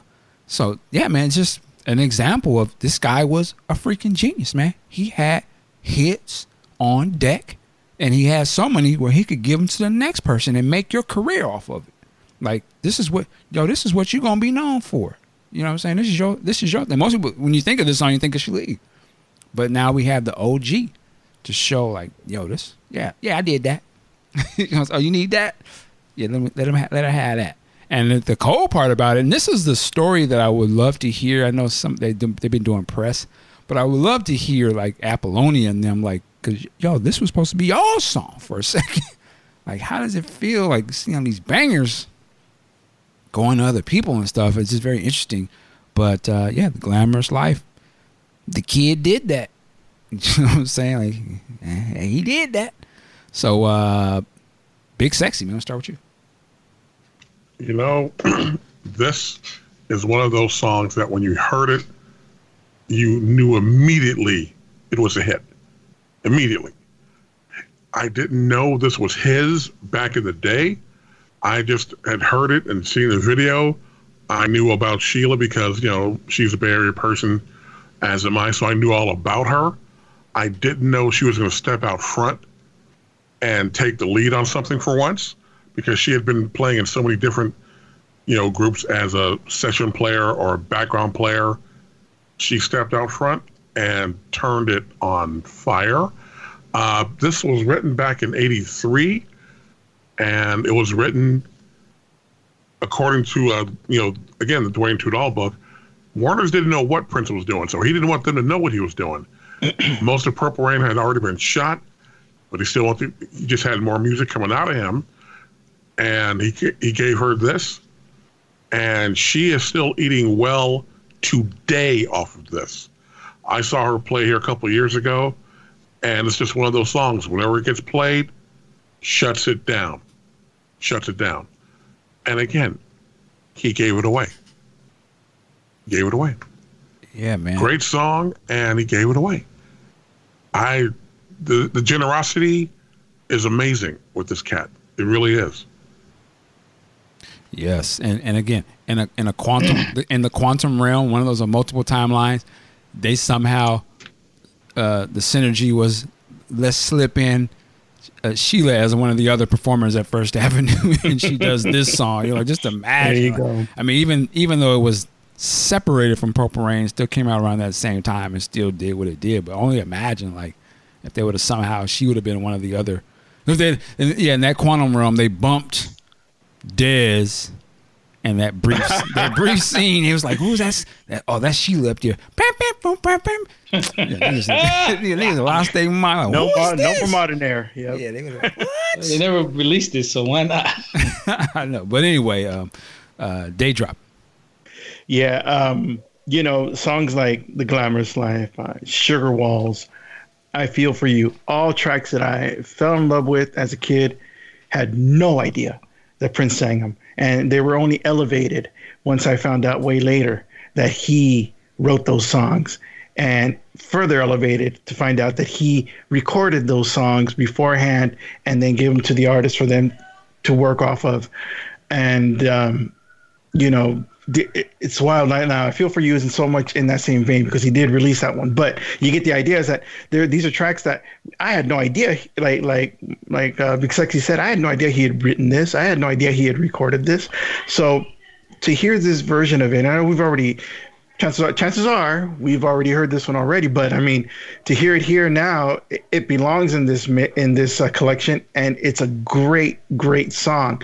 It's on par with the original, which is a classic. It is required listening if you like that Minneapolis sound from the '80s. Um, it's required to fall in love with this track and dig it the way anybody would. And um, for me, on this one, in the scoring on it, it is a dead tie at a nine for both. And the reason why it's a tie at a nine because one has one thing the other one doesn't. For me, Prince's version, um, like with uh, I think was it was it Manic? No, not Manic. Like with uh, Sex Shooter. Prince's version, I can understand the lyrics a hell of a lot better. I'm like, oh, is that what she's saying? You know, I I, I just kind of mumbled the version, the, the song when, you know, when I do my guide over it when Sheila's singing it. But with Prince, I can I can actually hear the lyrics and I can make them out and I know what he's saying and it makes sense. The lyrics make sense now. So on that aspect, he's got her beat. However, she got him on the musical part because she got that cool percussion going on, the Sheila E percussion. And that is a driving force in that original track. And I feel that that's lacking in this one. I, I expect to hear it, and I think it needs it because it's got it's got to have that little bit of Latin flavor to it, and and uh, because it just gives it that extra that extra beat, that, that extra drive. Um, so they're they're on par because of that. They they best each other in that way, and I think that's awesome. So again, both of them nines. No problem with giving it a nine to both. Word. And just as you was talking, I just had another quantum realm thought. oh. what if? And actually, well, there's two two things. One, the quantum realm version of Purple Rain, you wouldn't have had Morris Day in the movie. You'd have Sheila E. play Morris Day character. What? yeah, she would have been the female version of him, and it would have they would have both see. This would have been the 2019 yeah, because yeah. I'm like, cause Sheila's supposed to be going out to Apollonia, but well, that's what that actually might work. In 2019, Apollonia is so bad, men and women want her, and and, and Sheila is, she's. Uh, if you and I was gonna say, I wouldn't be surprised if his intention, in some ways, was to position her to be a Morris Day like character. Listen yeah. to what she's talking about, right? And her visual on the album and stuff. She's like she's bawling.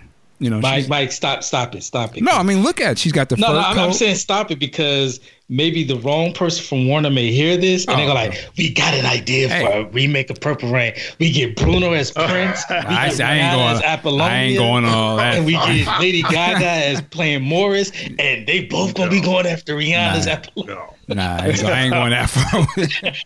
That's a little too far. But I'm saying that I, you could see, I could easily see like it would have been Sheila was, you know, playing the Morris style, and they both were trying to get the girl. But that's a fantasy, but more reality. Looking at, listen to the song and just looking at the visuals, the covers and stuff.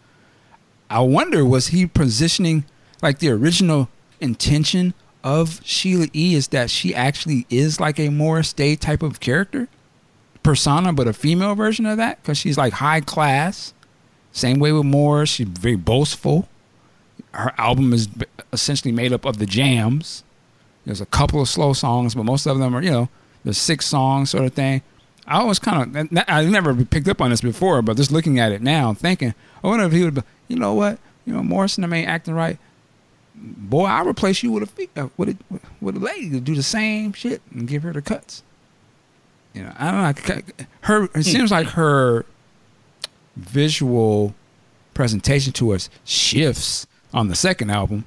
She's not more so this you know the what would you call you know the lady the bad she would uh, see nowadays she, the baddest bitch you know she's like the this bad chick that she's flossed out. Now she was on some more regal fantasy prince type clothing and and, and, and, and presentation to us. But i'm just saying if you look at that original way he has her presented on that first album i think you could argue that she was almost like the female morris. Mm-hmm. toy box is an example of that. Yeah but anyway, well, if you remember the show or the tour, Purple Rain tour, you know, she opened up obviously, mm-hmm. but there was a section where they did the the slow song, the "Wipe the Lipstick Off Your Collar." She had the fur coat on, yeah. coat on, and all that. Yeah, so yeah, you could say that. Bring the dude up on stage. Yeah, bring home. Same thing what Morris yeah. did on Gigolos from their live performance when the yeah. time was open. But uh, anyway, um, you're a fool for the remake with the. But they I'm prob- just saying, I they probably could do it. it. They probably would do it. Um, but anyway, Ampu, what do you think of Glamorous Life?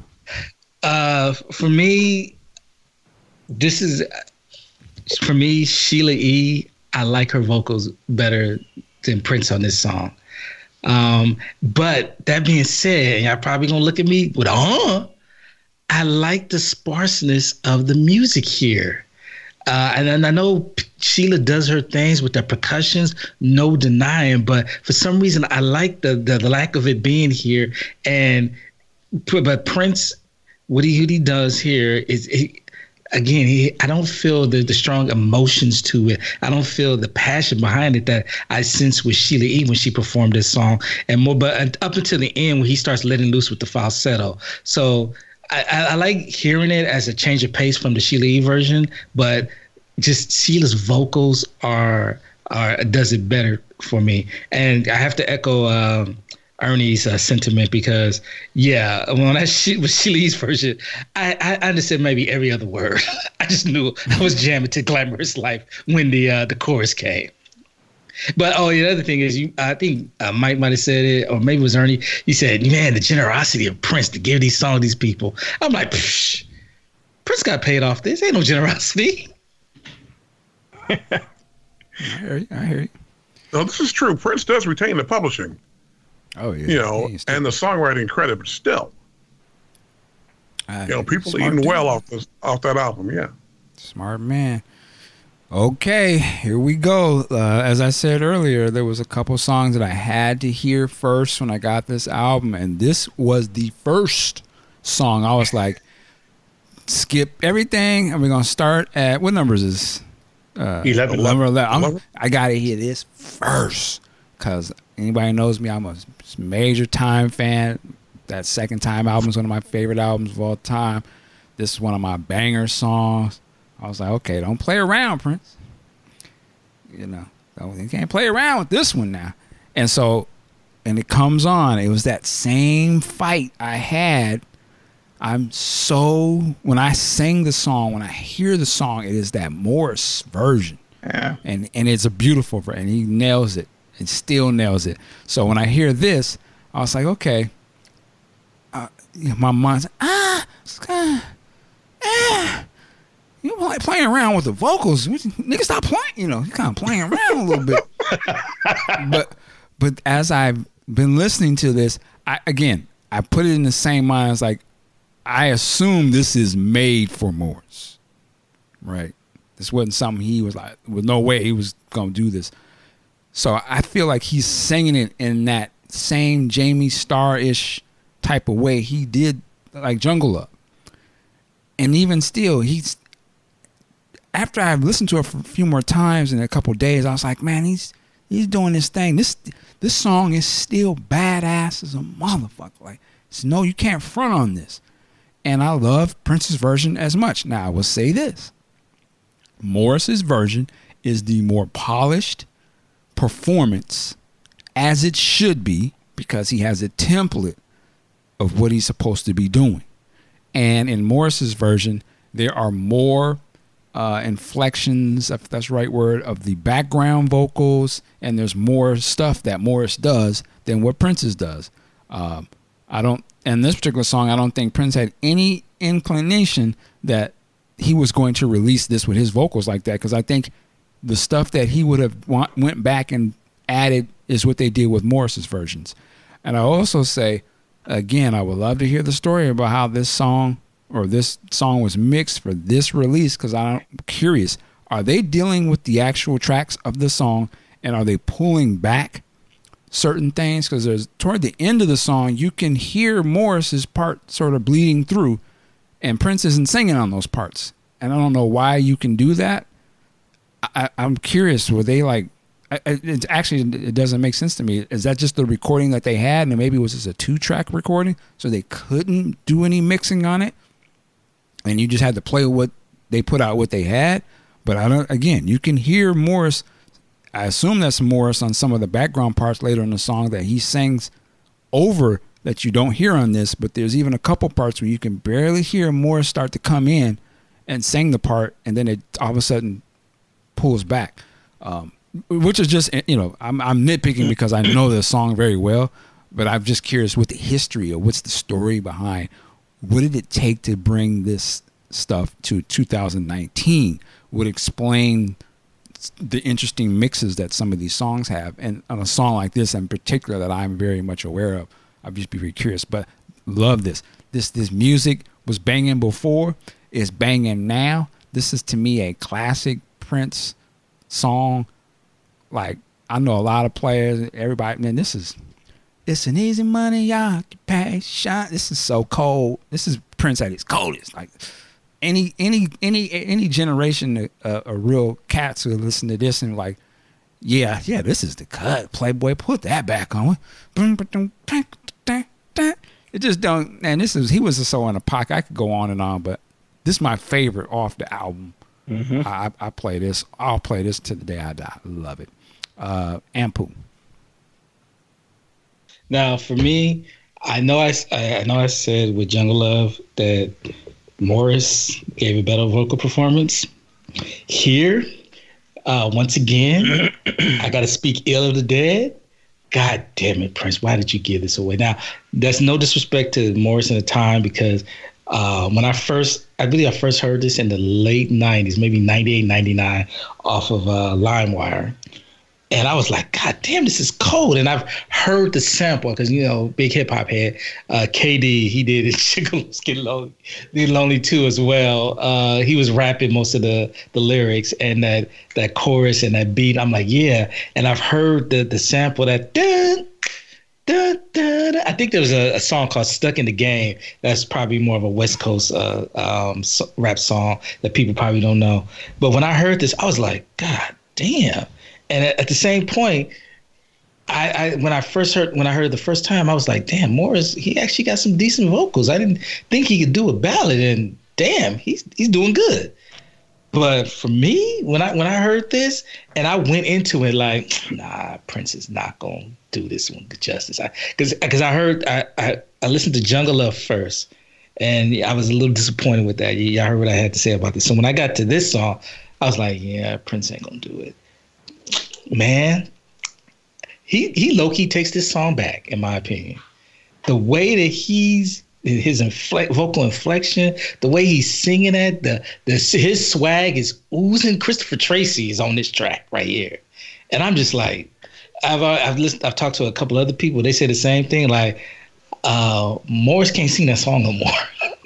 that's how that's how much people are digging this version because it's it's just it's just a I know people are gonna hear the Jungle Love and just like, wow, that's their first look into this whole other side of Prince. Nah, this one here, and I, I what I say is, you got to listen to it, and it's perfect. All right, I'm sitting here jamming out while you talking to us. It's crazy. Um, Big sexy.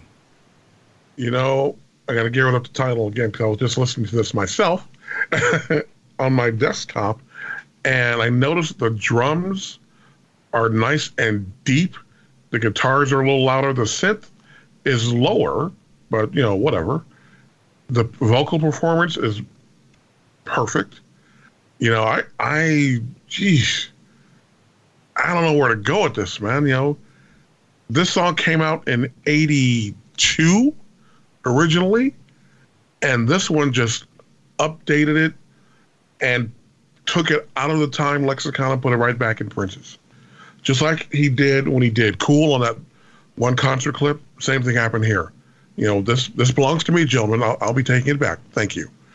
And he did everything great about it. He sings where he needs to sing. He doesn't ad lib too much. There's a lot of instrumental breaks that I like, and you get to hear the drums. You get to hear the guitar. I this is this is a keeper. This is this is a keeper.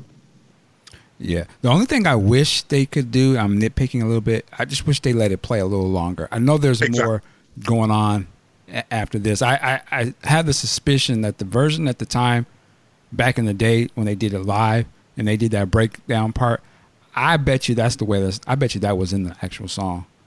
Like the, and that whole guitar part you want to get lonely? I, I, I, bet you that's the way the original song is recorded. I, I wish they could have just gone ahead and let us hear exactly what's going on after the fade, but maybe uh, another day they'll do that. Uh, day drop and take us home on this. Yeah, it'll be short and sweet. I mean, um, the original, it's a classic song. You can't, you would think you can't touch the original, uh, and I scored that one a nine, but apparently you can if you're Prince and he did, and I think it sounds more authentic when he sings it. Um, it's great when Morris sings it. I like it better when Prince sings it.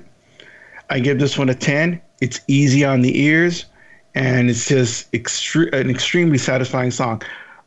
Probably it, it, my favorite track of the entire album. Depending on the mood of day, it's either number one or number two. Um, and it's it. This is a ten. This is a beautiful song, well done. It, it just somber when it needs to be, um, and you know, pimp when it needs to be too. And um, you know, I like it. I got nothing more to add to it. You guys pretty much nailed it on there. It's it's just a classic song. Now, this is a classic song. Now. All right, we have uh, the next song here is interesting for a couple different reasons. One, oh, the first song, the, the, the song is "Love Thy Will Be Done." This uh, came out on the Martika's Kitchen album, which I actually have. Here. I bought this like maybe a couple years ago off of Amazon for like three bucks. So actually, I never owned the album. Um, I love the song Martika's Kitchen, but this song was on that album. This is dates back from like '91. Um, one thing I didn't know, I was looking here on Prince Vault. This one they actually actually re-recorded the song in '94, which I don't know if I actually heard that version. Uh, I uh, can't think about it, but um, the other interesting part about it is, according to the press releases or the, the interviews about this song, this was the one song that Jay Z insisted be included uh, on this release, um, which I find fascinating. and I will say this: I want everyone listen close to all of these so-called Prince fans out here uh, who may not have heard of this song very well. When you fix your mouth to say, "Well, what is Jay Z? He don't know no Prince." Remind yourself, Jay Z fought for this song to be included on the project. So think about that. Yeah. You got to think about that. This ain't some. This ain't the song everybody knows, or this definitely ain't no mainstream song. So I find it very interesting that Jay Z, of all people, this was the one he fought for because you could have. Oh, of course, he would have fought to have some of the old eighty or something, but he went for this. So I tip my hat to Jay over that. That's very interesting to me. With that said, I this song is no different, at least as far as I can see, than what I've heard of this song been on bootleg for many years, but I respect that they put it on here. Uh, I've always had, I've, I've, always liked this song. Uh, it was an interesting. I think when I first heard this song, probably was in uh, 2000, late 90s. It was on some bootleg or something, uh, and I wasn't aware of the Martika thing at the time. But uh, this is a cool, cool song. I question somewhat actually if it fits on this collection. But you know, I'm not mad that it's here. Uh, we'll go to Day Drop. Yeah, um, yeah, I remember hearing this song, the Prince version of it, a long time ago. I think the only real difference on this one is it's a little bit clearer, a little bit cleaner. Mm-hmm. Um, but there have been a lot of ver- good versions of the Prince, this Prince version out for some time now. Um, comparing to the version from Martika, um, her, her version is is good. The only thing, the only critique I have on her version is that it just goes on for way too long if you hear the full version of it. And and you, where it originally fades out you could end the song right there but then it just keeps coming back with with the synth and fading out and coming back and fading out. It gets kind of monotonous. Um, this one doesn't have that luckily. But um, his his vocal performance on this one again also sounds again more um, legit to me, more sincere um, than Martika's version. That said, he himself said that he, when he first heard her perform it, um, when he heard her record it, he he shed a tear to it.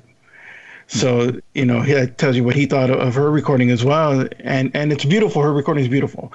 Uh, I like his too. I think the the inclusion of this one here, it, it's a good inclusion. I, I think it, it fits in here because he did originally do it. It just sounds so similar to the one that got released that it that it seems like almost seems like it doesn't belong. But um, that just I think that just goes to show just how well produced this track was to begin with. It didn't need very much. It didn't need much more. It just required the right voice for it, and uh, Martika fit that that voice. Uh, I remember hearing her version when when it came out. I think I was uh, I may have been a freshman in '87 when I first heard it.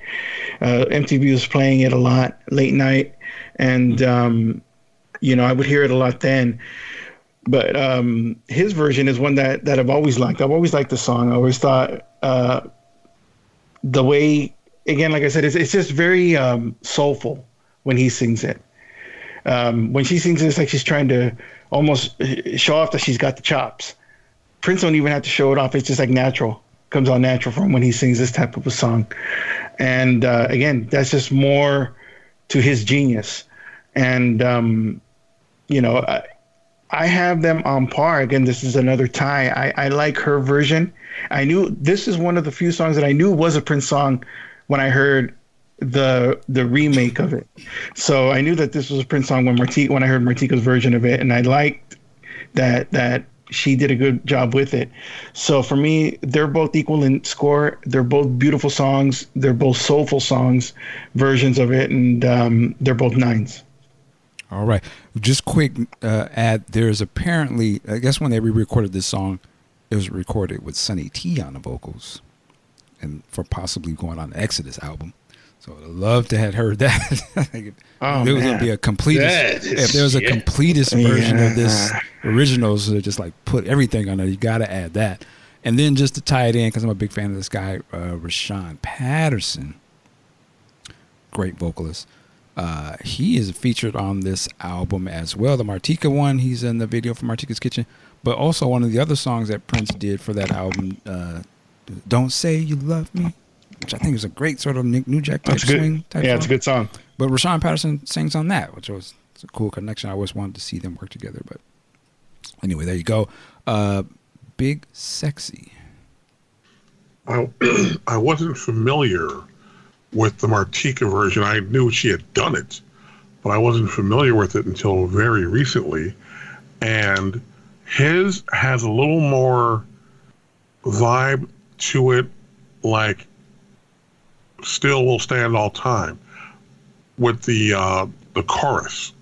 You know, a little bit of that gospel vibe to it, but the vocal, the lead vocal, magnificent. I can only imagine Sonny cussing all through this song now if he did it. calling, calling people all kinds of, well, never mind. But again, I'm glad, and it shows a lot about Jay Z's knowledge of Prince. So people, like you said, Mike, need to step off. You know, Jay Z said, look, this needs to be on here. And it does, and I'm glad he put it on here because it's one of the songs that he gave away to somebody that didn't blow up like Glamorous Life or Jungle Love but it's still a great song. That just shows, you know, a lot of people were slipping on Martika because they didn't get it. Now, I we're talking about her. I can't think of her big single off top of my head. Did she have one? I don't know. I know the name, but I don't know why I know the name. Maybe I, I, I can only think of Martika's Kitchen. That was the only one I remember. You know, because I can't think of it. I remember Tony you was know, in that video. really? Yeah, yeah. Oh, yeah. oh Lord. Uh, but this is another great song. And again, like you said earlier, Mike, should have called this Receipts, not Originals. Oh, Prince and all that. Here you go. Hilarious. and poop. Yeah, I've heard this. I've heard about this song, and I know I've heard about Martika, but I have n- never heard the song before.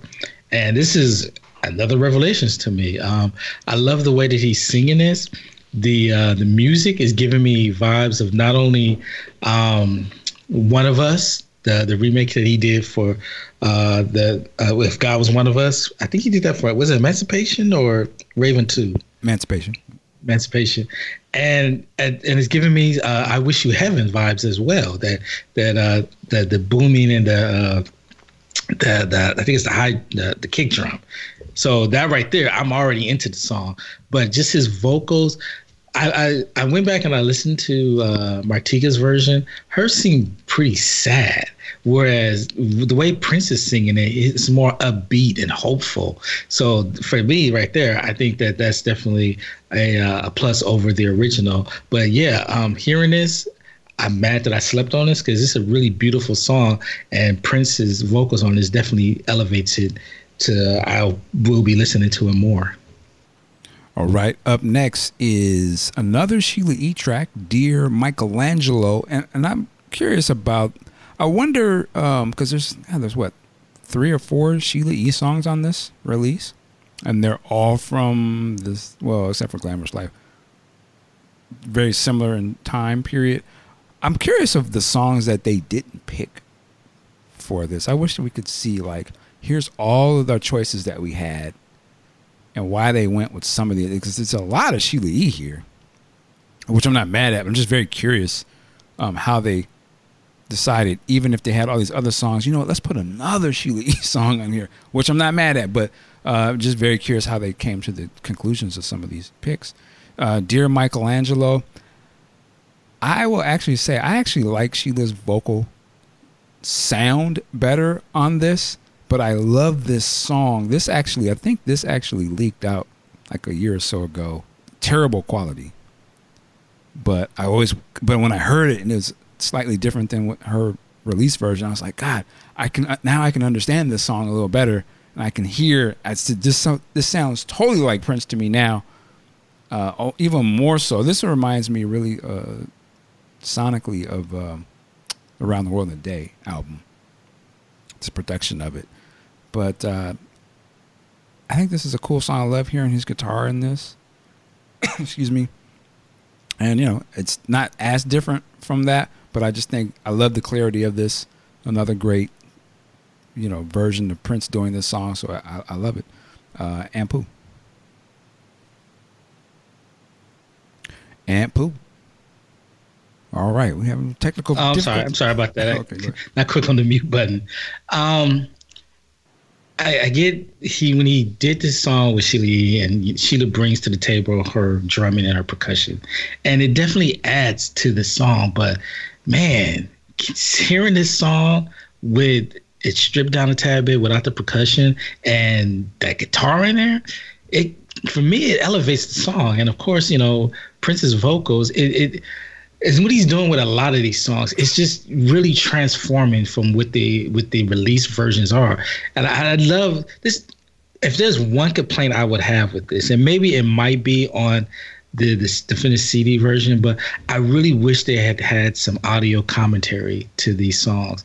Maybe having some of the producers, maybe even some of the people who who sang sang the song, or some of the people that contributed to it. You know, just to really talk about you know, make give us some insight of where he was going with this track before he ended up in the hands of the artist that put it out.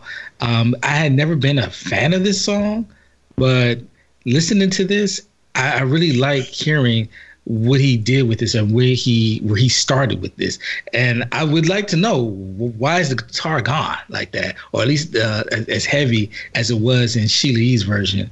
Um, I'd probably say that they're about it's about the same although I like the, I mean, as far as vocally, I say it's about the same. Although I'd like the guitar in the Prince version more.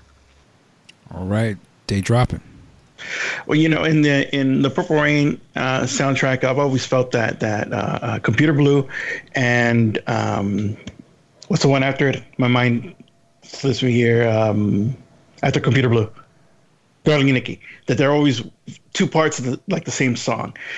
I feel similar with Dear Michelangelo and Sheila It always to me in the in the Sheila album, it always seemed like the intro to a Love Bizarre because of how abruptly and cool it goes right from one to the other. So right off the top, I like that this originals version goes extends beyond what the uh, Romance 1800 version goes, um, and it's got a lot of it's it's a lot more guitar heavy, and I'm never going to say no to that. It um, and, and again, as with the other Sheila tracks on this, the lyrics are a lot more clear. I could make out what what is being said. It's another one of those tracks that, uh, uh, you know, you mumble lyrics, but you like the song and, and you know the chorus, but you mumble the the the, the verses. Now I know exactly what's being said, and I can appreciate the song, the lyrical part of the song, a lot more now. Um, and plus, you know, I always could hear Prince doing vo- background vocal on Sheila's version of it, and the majority of the tracks on that album, by uh, anyhow. But um, on this one, I definitely would hear his his vocals on it, and now it's like it almost feels like you have Sheila muted and you get to just hear Prince, which is pretty cool. Um, but I mean, of course, this is the version before that. Um, I think in in her version, it's really cool, but because it's so abrupt, it, it's like a seven. Uh, his version, it's it's better. I like his better, and I think he he uh, he outdid her on this one. And uh, his originals version, I would score it an eight. All right, big sexy. You know, kind of like what Ernie said. To me, this was always the lead-in to Love Bizarre. Now, having said that, Prince does it in a lower, slightly lower register than Sheila. And again, it gives it a whole different life to it. You know, I'm kind of like, I don't want to say I'm like dumbfounded by it, but just hearing, again, I don't know if this one was written for Sheila. I'm sure it was. But again, Prince is taking himself out of his own identity and doing it from the vantage point and attitude of a female and knocking the hell out of it. You know, um, when this was recorded, again, the sax to me sounds like Eddie M, and that's great. But again, imagine he's just sitting in the studio. Let me put this together for Sheila. Eddie, come over and play this. Okay. And then Sheila comes in and does her thing on top of it. Amazing. Just just amazing. The the the depth of talent in this band was just we're still just scratching the surface. You know, and again, hopefully Jay and the people at this will say, let's do a, a volume two in a year and a half or so. Because there's so much more to to mine from that people will buy. And I can't wait. And again, that's that's what I want to say. That's the one thing I don't like about streaming. Ant mentioned this earlier. Having it like an audio track, this is the perfect place, perfect opportunity for some great liner notes to be involved. So hopefully, when the vinyl comes out, someone at the estate or whoever will do that. Give us that to go along with the music. Give us that type of companion piece. That would make it a double value for me right there. Yeah, you brought up something about this being the lead into a Love Bizarre. Again, just questioning. I wonder how they pick these songs. You would think the obvious choice to to put the uh, Love Bizarre. I, again, if if there is a Prince version of that without Sheila, it seemed like that would have been an obvious sort of song to put on here too, because it's that was obviously probably her second biggest of all the songs she had. But then I guess the question would be, how long do you let it play, right? Like, yeah, because it's a pretty long song on the album. But uh, anyway, um, the next track, number fourteen, "Wouldn't You Love to Love Me." As I mentioned earlier, there were a couple songs I had to hear immediately. This was the second one. I had assumed this was going to be the Prince version of the 86 take on this. I believe it was 86. That uh, was it the, the later one? Or 87. I'm sorry. It's either 86 or 87. But the version that is on the Taja Sevelle album, production wise, I, I thought this was going to be that because there is a version out there, you know, that leaked that is Prince singing that version, which is I, wish I, that was dope too. Um, now my version of this song is the actual. I think it's the one, maybe one of the very first versions, 1976 version of this that Prince recorded, uh, which sounds like he's doing it into like a boombox or something, but funky as hell. But the version that we got is, uh, I believe, from 1981, recorded in, in uh, Los Angeles. Really? And this, I never heard this before. Uh, I was taken aback when it came on. I was like, what is this? and I was like, yo, they pull, yeah. they pulling out another one. So I had to sit down and rethink every reevaluate everything I thought about this song. This this was a grower to me. I will Mm-hmm. say this feels more like a bootleg than anything on this album. I only say that in regards to the sound quality of it. Um, I did read a review, not a review, an article interview with Michael Howe, and he was mentioning about this song, and they knew like this was the only song that did not sound like all the other stuff, sonically wise, technically, because they were they didn't want to put the same versions we heard previous, so they want to do something different, and they just got the best quality of what they had and tried to fix it up. Um, but I respect this. I love. I'm glad that they're not scared to dive a little bit into this. Isn't you know super studio quality. The rest of it, it's recorded in studio, but this is the best version we had.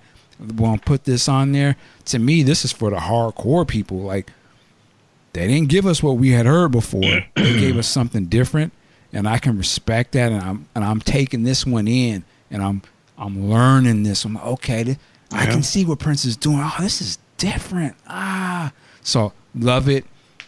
Um, if I had to nitpick, I was I wish they didn't have to be bound to. Uh, there can only be so many songs on this, or this has to be. I don't know what they're thinking that this release needs to uh, fit to some aesthetic. I would say load this bitch up, like put multiple versions of these Yeah. songs on there. I don't know wh- why not. This is for fans, in my opinion. Mainstream people are either gonna buy it or they're not. Uh, but I don't. So, so I, don't, I would say I don't know why you you wouldn't have take one, take two. Here's the eighty one version. Here's this version. I would say you throw them all on there. Maybe you put them at the end, or you have a whole second disc of all the other stuff. But um, but I love this. I'm glad this is on here. I'm curious to hear Day Dropping. What do you think about this? You know, um, I, I've never heard to this day. I had to look it up. Never heard the Tasha Sevelle version of it. I might have, I might have, but I don't remember it. Uh, so I don't have that basis of comparison to compare to this. I don't know if it's if it's a good version or not. It is. Um, it is. It was. okay. A, it was a single. That video. Eric Yeah. Lee's. Yeah, I'm sure I've, I'm sure I have heard it. I just don't recall it. So I'm gonna have to listen for that one again. And uh, but so my basis of comparison is for that 76 version, which for me has always been for me that the, the definitive version of this song, you know, because again because of its sparseness, I've always liked the way that that's always been a favorite of mine that track. Um, so when I heard this one, it was shocking at first. I didn't know what to think about it. Again, this is another track that challenged me, and um, you know, originally I thought, well, okay, that that's wouldn't you love to love me? And then that was about all I thought about it. You know, it wasn't anything bad. I just didn't, uh, you know, I go on to the next track. But listening to it more, this is a great version of it. This is a different take of the track. And I'm one who before would love to hear all the different versions of, say, a Computer Blue and how it evolved.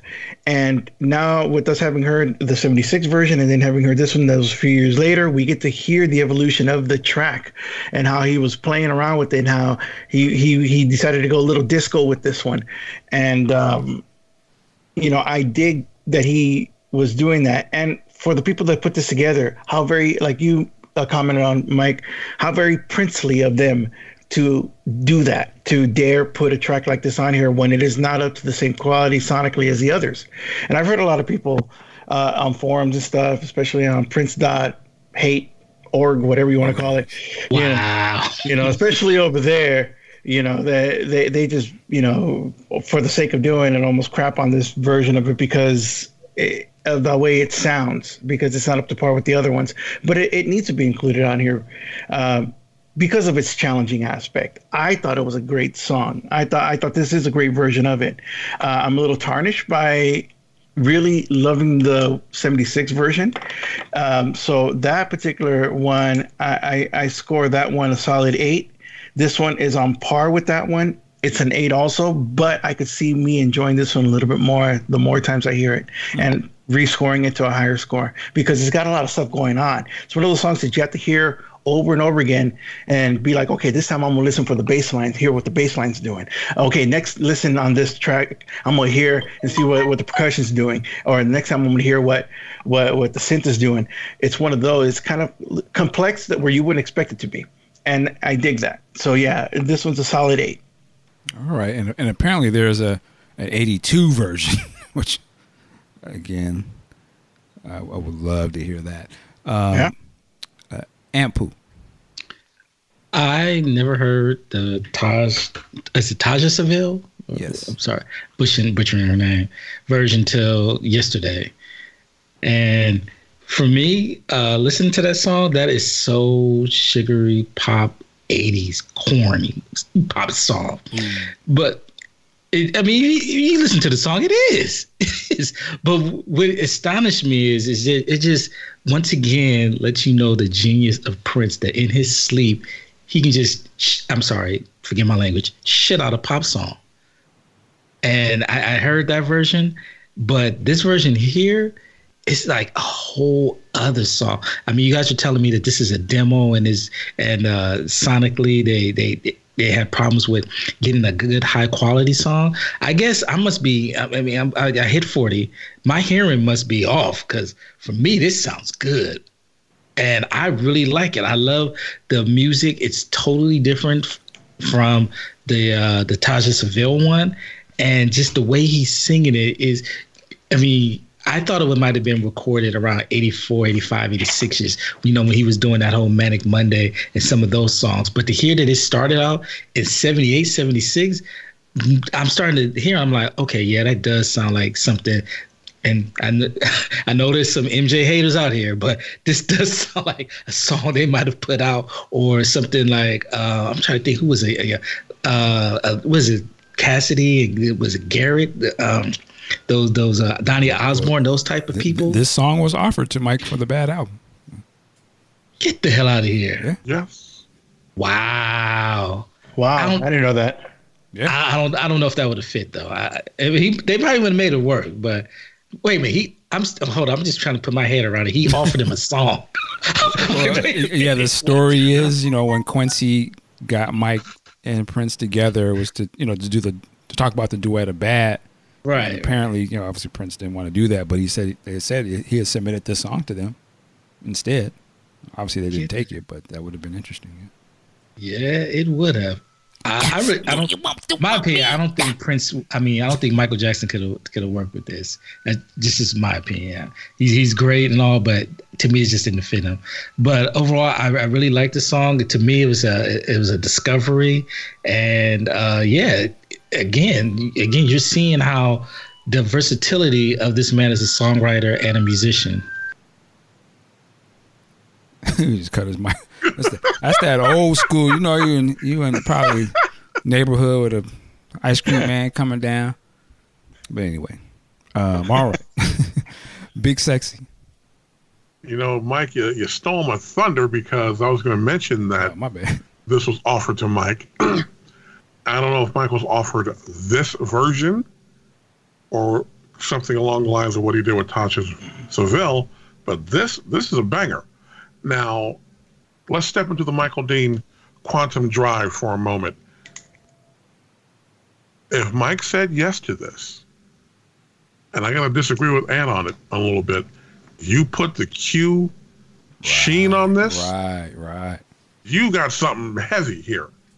You know, this could have been, you know, another monster, but again, maybe it was ego because after um, after Thrill, I don't think Mike really worked with, you know, outside songwriters. He worked with producers, yeah, but I don't think he worked with a lot of outside songwriters who didn't bring their own stuff in as producers. So uh, plus, you know, there was the issue between those two, and Mike's like, "No, I'm not going to do it." You know, you should have done this one, Mike put that Quincy Jones sheen on it, yeah, this could have been something real special. Now, having I, said I all almost seen it. I could have almost seen it uh, in the vein of um, the way you make me feel, or something. Kind Yes. remind me. The vibe is a little similar, not the same type of song. Yes. but, but anyway. now this version sounds like a bootleg. I didn't know the song was dated back to '78 or so, but this was a great, you know, window into what was going on with him at various stages. Again, if they were to expand this, and they have access to the 78 version, to this version, to the 86, and the Taja Sevelle, why not? Put it all in there. Let us all see how a song matures and goes from one stage to another, another stage to the completed stage. Now, this is another head, another headbuster. Love it. Yeah, this this this was a great find on their part to, to put this on there. I definitely love that. All right, the last song on this bad boy is uh, Prince's version of "Nothing Compares to You." Um, for me, I've heard this song way too much. Uh, I, I, I dig this when it came out a year ago or so, and I think it's great, superior. I skipped this only because I'm tired of hearing this song so much but but I respect this version. This is a great version. Love it. Um, so I, I get why they put it on here. Um, if it was up to me, I would not have put this on here. I would have put something else just because it's already came out. But I'm not mad at it. Um, prosperity's sake and for other people. Well, let me say this. Uh, let me end what I'm saying. I have my closing, but uh, it's nothing compares to you. Ain't nothing for me to say about it. Um, they dropping. Yeah, um, I agree with you, Mike. It's not a track that belongs on here because it's already been heard, and it's not a track that belongs on here, especially as the last track because it's kind of a, it feels like a downer nowadays. This type, this version of it, hearing it in light of his passing and everything, and the way it's sung and all, it, it almost takes on a different meaning. Um, well, it does take on a different meaning. There's no almost about it. So it, I don't think it belongs on here. It it gives the uh, the ending of a Prince album a downer feel and I don't know of any Prince album that gives you a downer feel at its end. So it it's doesn't work in that respect. Um, it's in and of itself, though, it is a great track compared to Sinead O'Connor's version. Uh, I've never much cared for hers. I thought hers was extremely gloomy, and I know that was the point, but it that it never worked for me. Um, I knew that one was a Prince track when when I first heard her version, and I always wondered what his version would sound like, and I kind of got the answer when when he did it on the on the hits, the B sides, and when it was released there. And really, I think I, I like I kind of like that version better than this one. This is a good version, though. I mean, nothing wrong with it. But compared to Sinead O'Connor's, Sinead O'Connor's is a six. This version is a solid eight. Um, you know, I don't really listen to it here unless I forget to skip on to another track that I let it play through.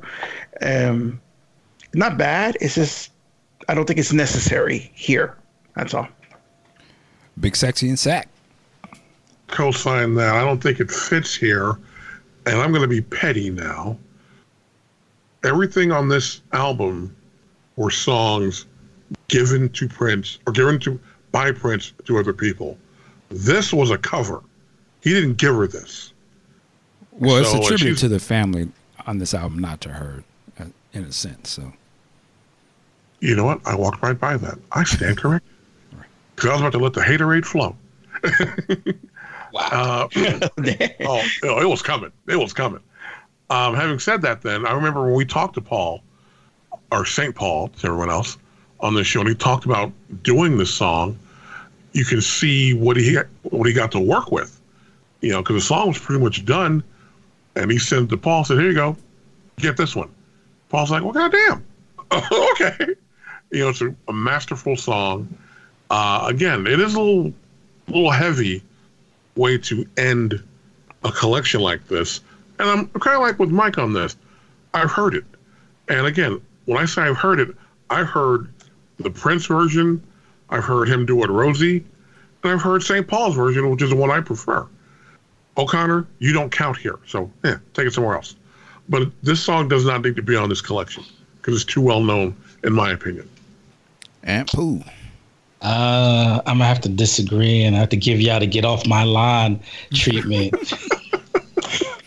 um, I'm not. I'm not sure. I, I know this song.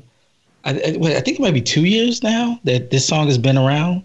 I know they did a video last year the, for the celebration celebration, but I mean, we have to take into account that yes, this release is for Prince fan, but at the same time, it's it's a release for people to discover Prince as well, and people that might not know how deep and far back his songs go. Uh, for me, the definitive version, y'all can go ahead and crap on me all you want. The definitive version is Sinead O'Connor. It was. I'm sorry, it was Sinead O'Connor. Mm, I never love, was. What part of for me? Got it. Thank you. I got it. um, but when I heard this, you know, with that little do do do do do, I was like, wait, what the? I was like, oh man, Prince. No, they didn't. But then I, I decided, okay, don't don't don't judge a book by its initial uh, opening beat. I heard the rest of this. I was like, and I put up on Facebook, and then Ernie responded. I said, we were not ready for Prince's "Nothing Compares to You." There's a, I think there's a reason he did not put this out in 84, 85, 86 we it just would have blown our minds in my opinion. We had to go we had to get all the other stuff all the other experimentation that he did some of the trash stuff that he did to fully hear and accept and appreciate this song and i love it. I'm glad it is here. Now i'm gonna go nobody asked me but i'm gonna go ahead and do it anyway. My rankings of this song is the prince version the Sinead O'Connor version. It counts because it was a released album the one not alone version the Rosie Gaines version from the hits, and then the family. Can I ask you a question? Which version did you hear first? The first version was Sinead. Oh, come on, don't do that. I just, no, that's it. I just walked you right into it, and you realized what was going right into it. yes, Sinead O'Connor one was the first well, one. That makes a lot of sense. Then what you're saying. But I I fully appreciated the Rosie Gaines one uh, and I thought that that was really good. But there was, for me, there was something about the way she sang and delivered that the vocals on the original one. But hey, like I'm saying, when I heard this one, I was like, oh yeah, no, that's the definitive one. That's it. He took it back. Okay. Okay. Yeah, for me, because it's the version I heard first, was the family. Like it, you know, I, the album came out, heard that, so whoa, and Eric Leeds sax solo and all. Mm-hmm. You know, it's like okay. And then when I heard Sinead a few years later, I was like, what the fuck is this? This is some. but I, but I, but I get it. Like I understand. Okay, she's, uh, you know, mainstream. The game is behind her. The song is dope. At the end of the day, it's a great freaking song. So it's supposed to be a big song you know, the family didn't have the machine behind them to promote that like that. So nobody had heard it. But they knew it was dope. And, and you know, it was Steve, excuse me, Steve Fargnoli. I can't even say his name. Prince's ex manager, who was the manager of Prince at that time, he's the one that suggested it to Sinead. Like, yo, they don't, nobody don't know this joint. You need to sing this. Because he knew that song was going to blow. It just, if you put the right, you know, you give it a chance. So I get it. I'm not mad at it. The song itself is what's, what's dope we may all have our different sort of preferences, but can't deny you know, the OG is the one that did it. You know, what was so funny is when I found out that you know Prince wrote it. I, I, just I just heard oh Prince wrote the song, so I'm thinking oh he he wrote the song for Sinead O'Connor, and then, you know, as I, you know, got out of high school, went into college, found out, no, he wrote the song for some group called The Family. And I'm that was like for me, that was my holy grail. That was my first holy grail Prince song. Like, I gotta hear this song. And, you know, late nineties, th- there was no way I couldn't find it in any record in any record store. And I couldn't find it streaming either. It took I think I want to say it was 2004 before I was able to finally get mm. a bootleg copy of the family to hear this song. So maybe it was like it, it might have built it up, and right. and at that point it was like, okay, that was it. Kind of like you low key. Okay, I'm not putting you on blast, but kind of like when WALL-E was finally released, you were like, eh, that was okay. And I and actually a lot of people said the same thing. But I had WALL-E. nothing to. Yeah, I get it. There was nothing to compare it to, but I hear what you're saying. all right, all right. Let's give our closing thoughts on this. We're gonna wrap this thing up. Uh, I'm gonna do mine quickly here to say this. Uh, love this release. This is a step in the greatest direction. I this is their favorite one they've done so far. The, the estate for me. Um, I think this release will work in the same way uh, the Sly and the Family Stone Greatest Hits albums worked for me. The Stevie Wonder Greatest Hits album worked for me. Uh, they were my introductions into these guys um, because I had heard the songs, you know, just in my peripheral pop culture sort of reference or on the side, you know, oh yeah, I remember hearing that in a movie or I've heard that on the radio before or something. but I had never owned the Sly albums. I'd never owned the Stevie albums, but I knew their bigger songs. I knew the songs. I knew a lot of them. I didn't realize how much of the songs I didn't know when I bought the greatest hits packages. What's the Stevie Wonder one called? Aquarium or something like that, or Musiquarium. Music Aquarium. That psh, bangers, crazy. And I would dare somebody tell me, "Uh, you know, you need to go buy it. You, you just bought that. You stop it. This is Stevie Wonder. These songs are eternal. I I hear them how I heard them. In the same way, I can't be mad at some kid or person today who didn't buy Dirty Mind or you know Lovesexy or Sign of Times, but they know if I was your girlfriend or if they know Jungle or something. I can't be mad at how they got into it. So I can't be mad if this is the introduction. This would be a great introduction. This, oh, you heard? I, have heard Glamorous Life or uh, Jungle Love. It was in that one Kevin Smith movie. Love that. I love that song. Right? I never really bought the Time album. I don't know much about it. I know. Hmm. I know who Prince is. Oh, what's this new one streaming? Oh, this is Jungle. This is Prince singing this. Wow! And you hear these other songs. These are Manic Monday? I have no idea. This guy's freaking amazing. Let me go check out some of his other stuff. And they go down the rabbit hole and they ain't coming out. So I love that. These types of releases I think are great. And at this point of where we're at with it, whatever can get the music out there to people, I'm with it. And they discover it on their own and get sucked in. So this is a great release. I think this works on that level. I also think it works great to a fan to, to hear his versions. Some of the stuff you may have heard before, there's a couple of songs on here you haven't. Some challenging stuff on here. I said, wow, okay, let me get into this. Take my time. It's not supposed to be an instant gratification. Uh, so this is a beautiful release. I am going to buy the deluxe editions. I think it comes with like a 20 page booklet or something like that. I'm curious to see if there's All commentary. Yeah, I, I, this is worthy for me to get that. So I'm going to buy that. And uh, I hope they do more. You know, I think this is a great idea. I would love to hear other stuff, uh, even if it's, again, this is opening the door to do unreleased Prince song releases. We don't necessarily need to be tied to other artists.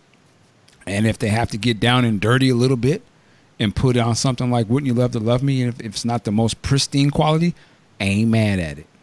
Please, please do. I would rather give y'all my money for these types of releases than to be dealing with bootlegs or the stuff be out there for free. So, to me, step in a great direction. Uh, I hope it does well for them.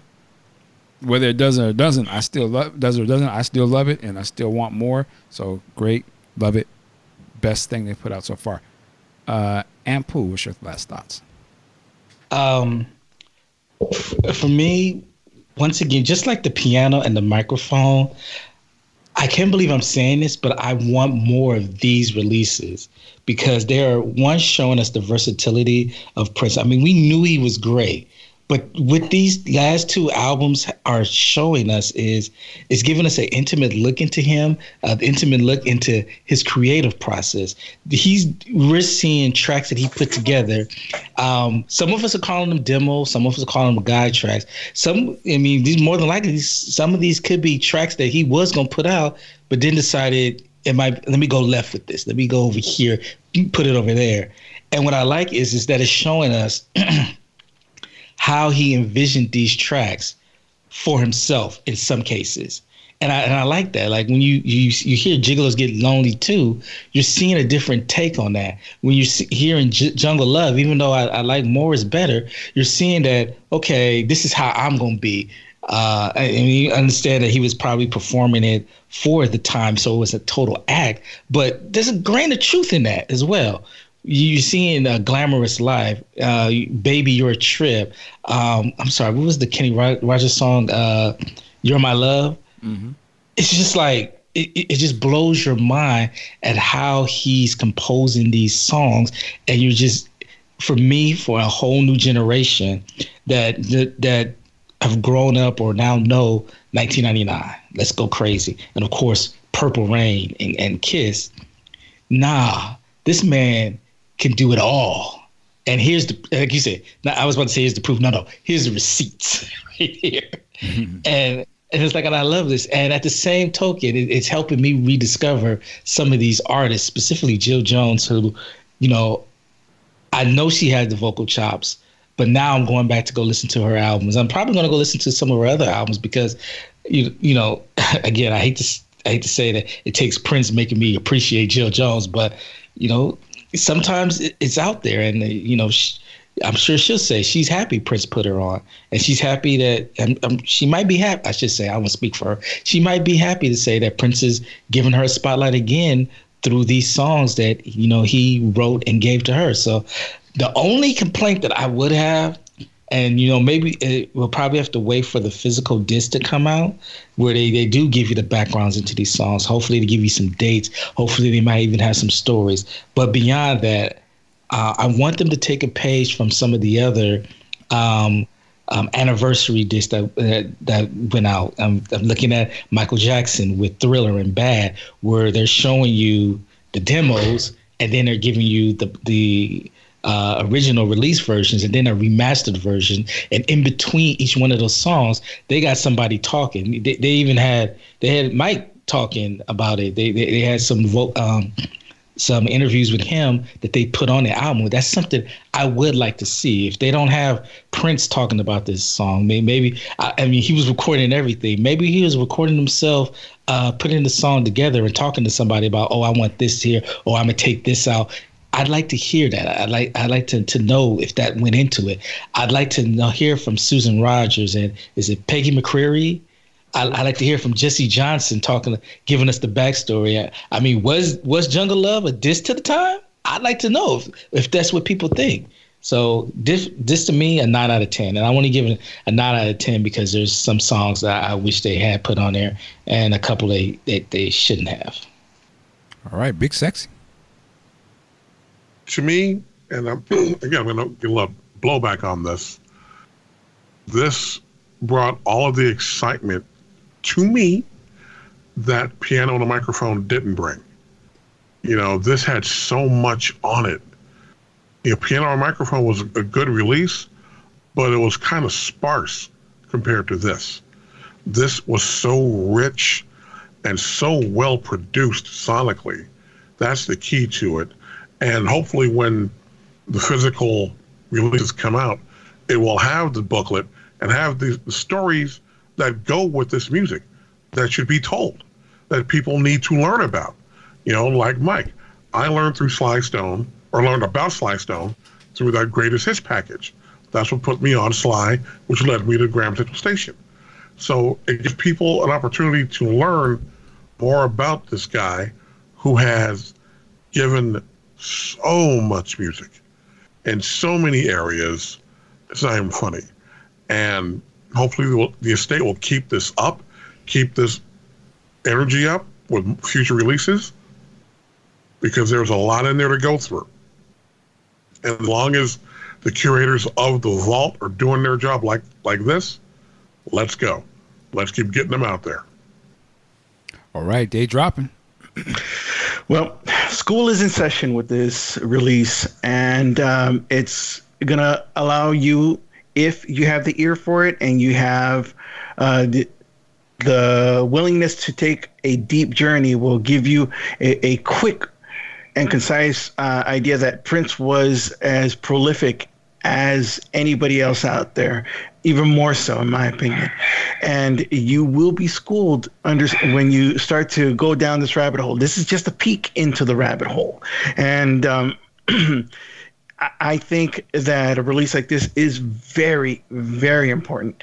Uh, Piano on a Microphone showed you that what happens when he just goofing around, and that shows you that he's he's very talented just doing that. This tells you just how talented he is that these tracks could just go to somebody else. Um, I will be getting a physical copy of this uh, because I want to see what else is involved with this, and I also want to be able to uh, contribute to to the estate as as proof that these types of releases matter, uh, in hopes that other releases like this get get out and uh, sooner than later. I'm sure eventually they will, but sooner than later. Because like you said, Mike, I would rather pay the estate and, and, and pay towards them than to have to hunt this down through uh, dubious means with bootlegs. Um, I've got no problem paying for stuff like this, and I think it's well worth it. These this is a part of a historical bit that we can now hopefully be able to to to see. It's you're uncovering little bits into this uh, this history of Prince's music, um, and this is just a small little bit of it. If if like I said, this is class in session. This is the summer version of a class, summer school version, and it's real concise, real quick. There's so much more out there that requires to be heard, that requires to be taken in. And I want to hear that. I want to be challenged. This album challenged me. This album brought back to me uh, a happiness that I hadn't had in a Prince release in such a long time. Uh, even when, when he was still with us, I enjoyed the releases that, that he was releasing uh, on the yearly, and, and they had some good tracks. But this one here, this collection of tracks here, um, it made me smile. It made me happy, and it made me proud to to be a follower of this guy's music. And more importantly, like I said, it challenged me with certain tracks. And musically nowadays, I like to be challenged by something like that. And um, you know, it's it's required listening. This album is to everybody out there who has not re- gotten it don't don't download it dubiously. Pay for this. Get it. Show them that this is something that is required listening and that we need more of this. Um, I think, Mike, you said it. It'll open up doors towards a lot more inclusive um, deluxe packages. And I hope it does. I think uh, that this album is very, very necessary and it's something that will teach people that that Prince was as prolific as we all knew he was. To those who just weren't sure and just thought that he was nothing more than than Purple Rain, Little Red Corvette, Let's Go Crazy. Um, he was much more than that, and um, this is just proof of that here in 15 tracks of just how good he really was. And again, this is just peeking into the rabbit hole, people. That's all it is. There's so much more. You can get lost for hours. It's not an exaggeration. And, um, you know, to round it up for me, um, I will give this one a 9 out of 10. It's almost a perfect album. I don't think Nothing Compares to You belongs on it, and I think it could have been replaced with any other track that would have done much better for us as a whole. Um, but it is such a great, great release. I'm so thankful for this day for putting this together, for Jay Z for putting for putting this together as well. Um, you know, thank you, thank you, thank you for putting this. It's worth a listen. It's worth buying. Everybody needs to go out there and get it. And um, let's hope for some more releases like this. I'm I'm extremely hopeful after this kind of release that we will be getting more things like this down the future. And I I'm waiting for it with open arms and open ears.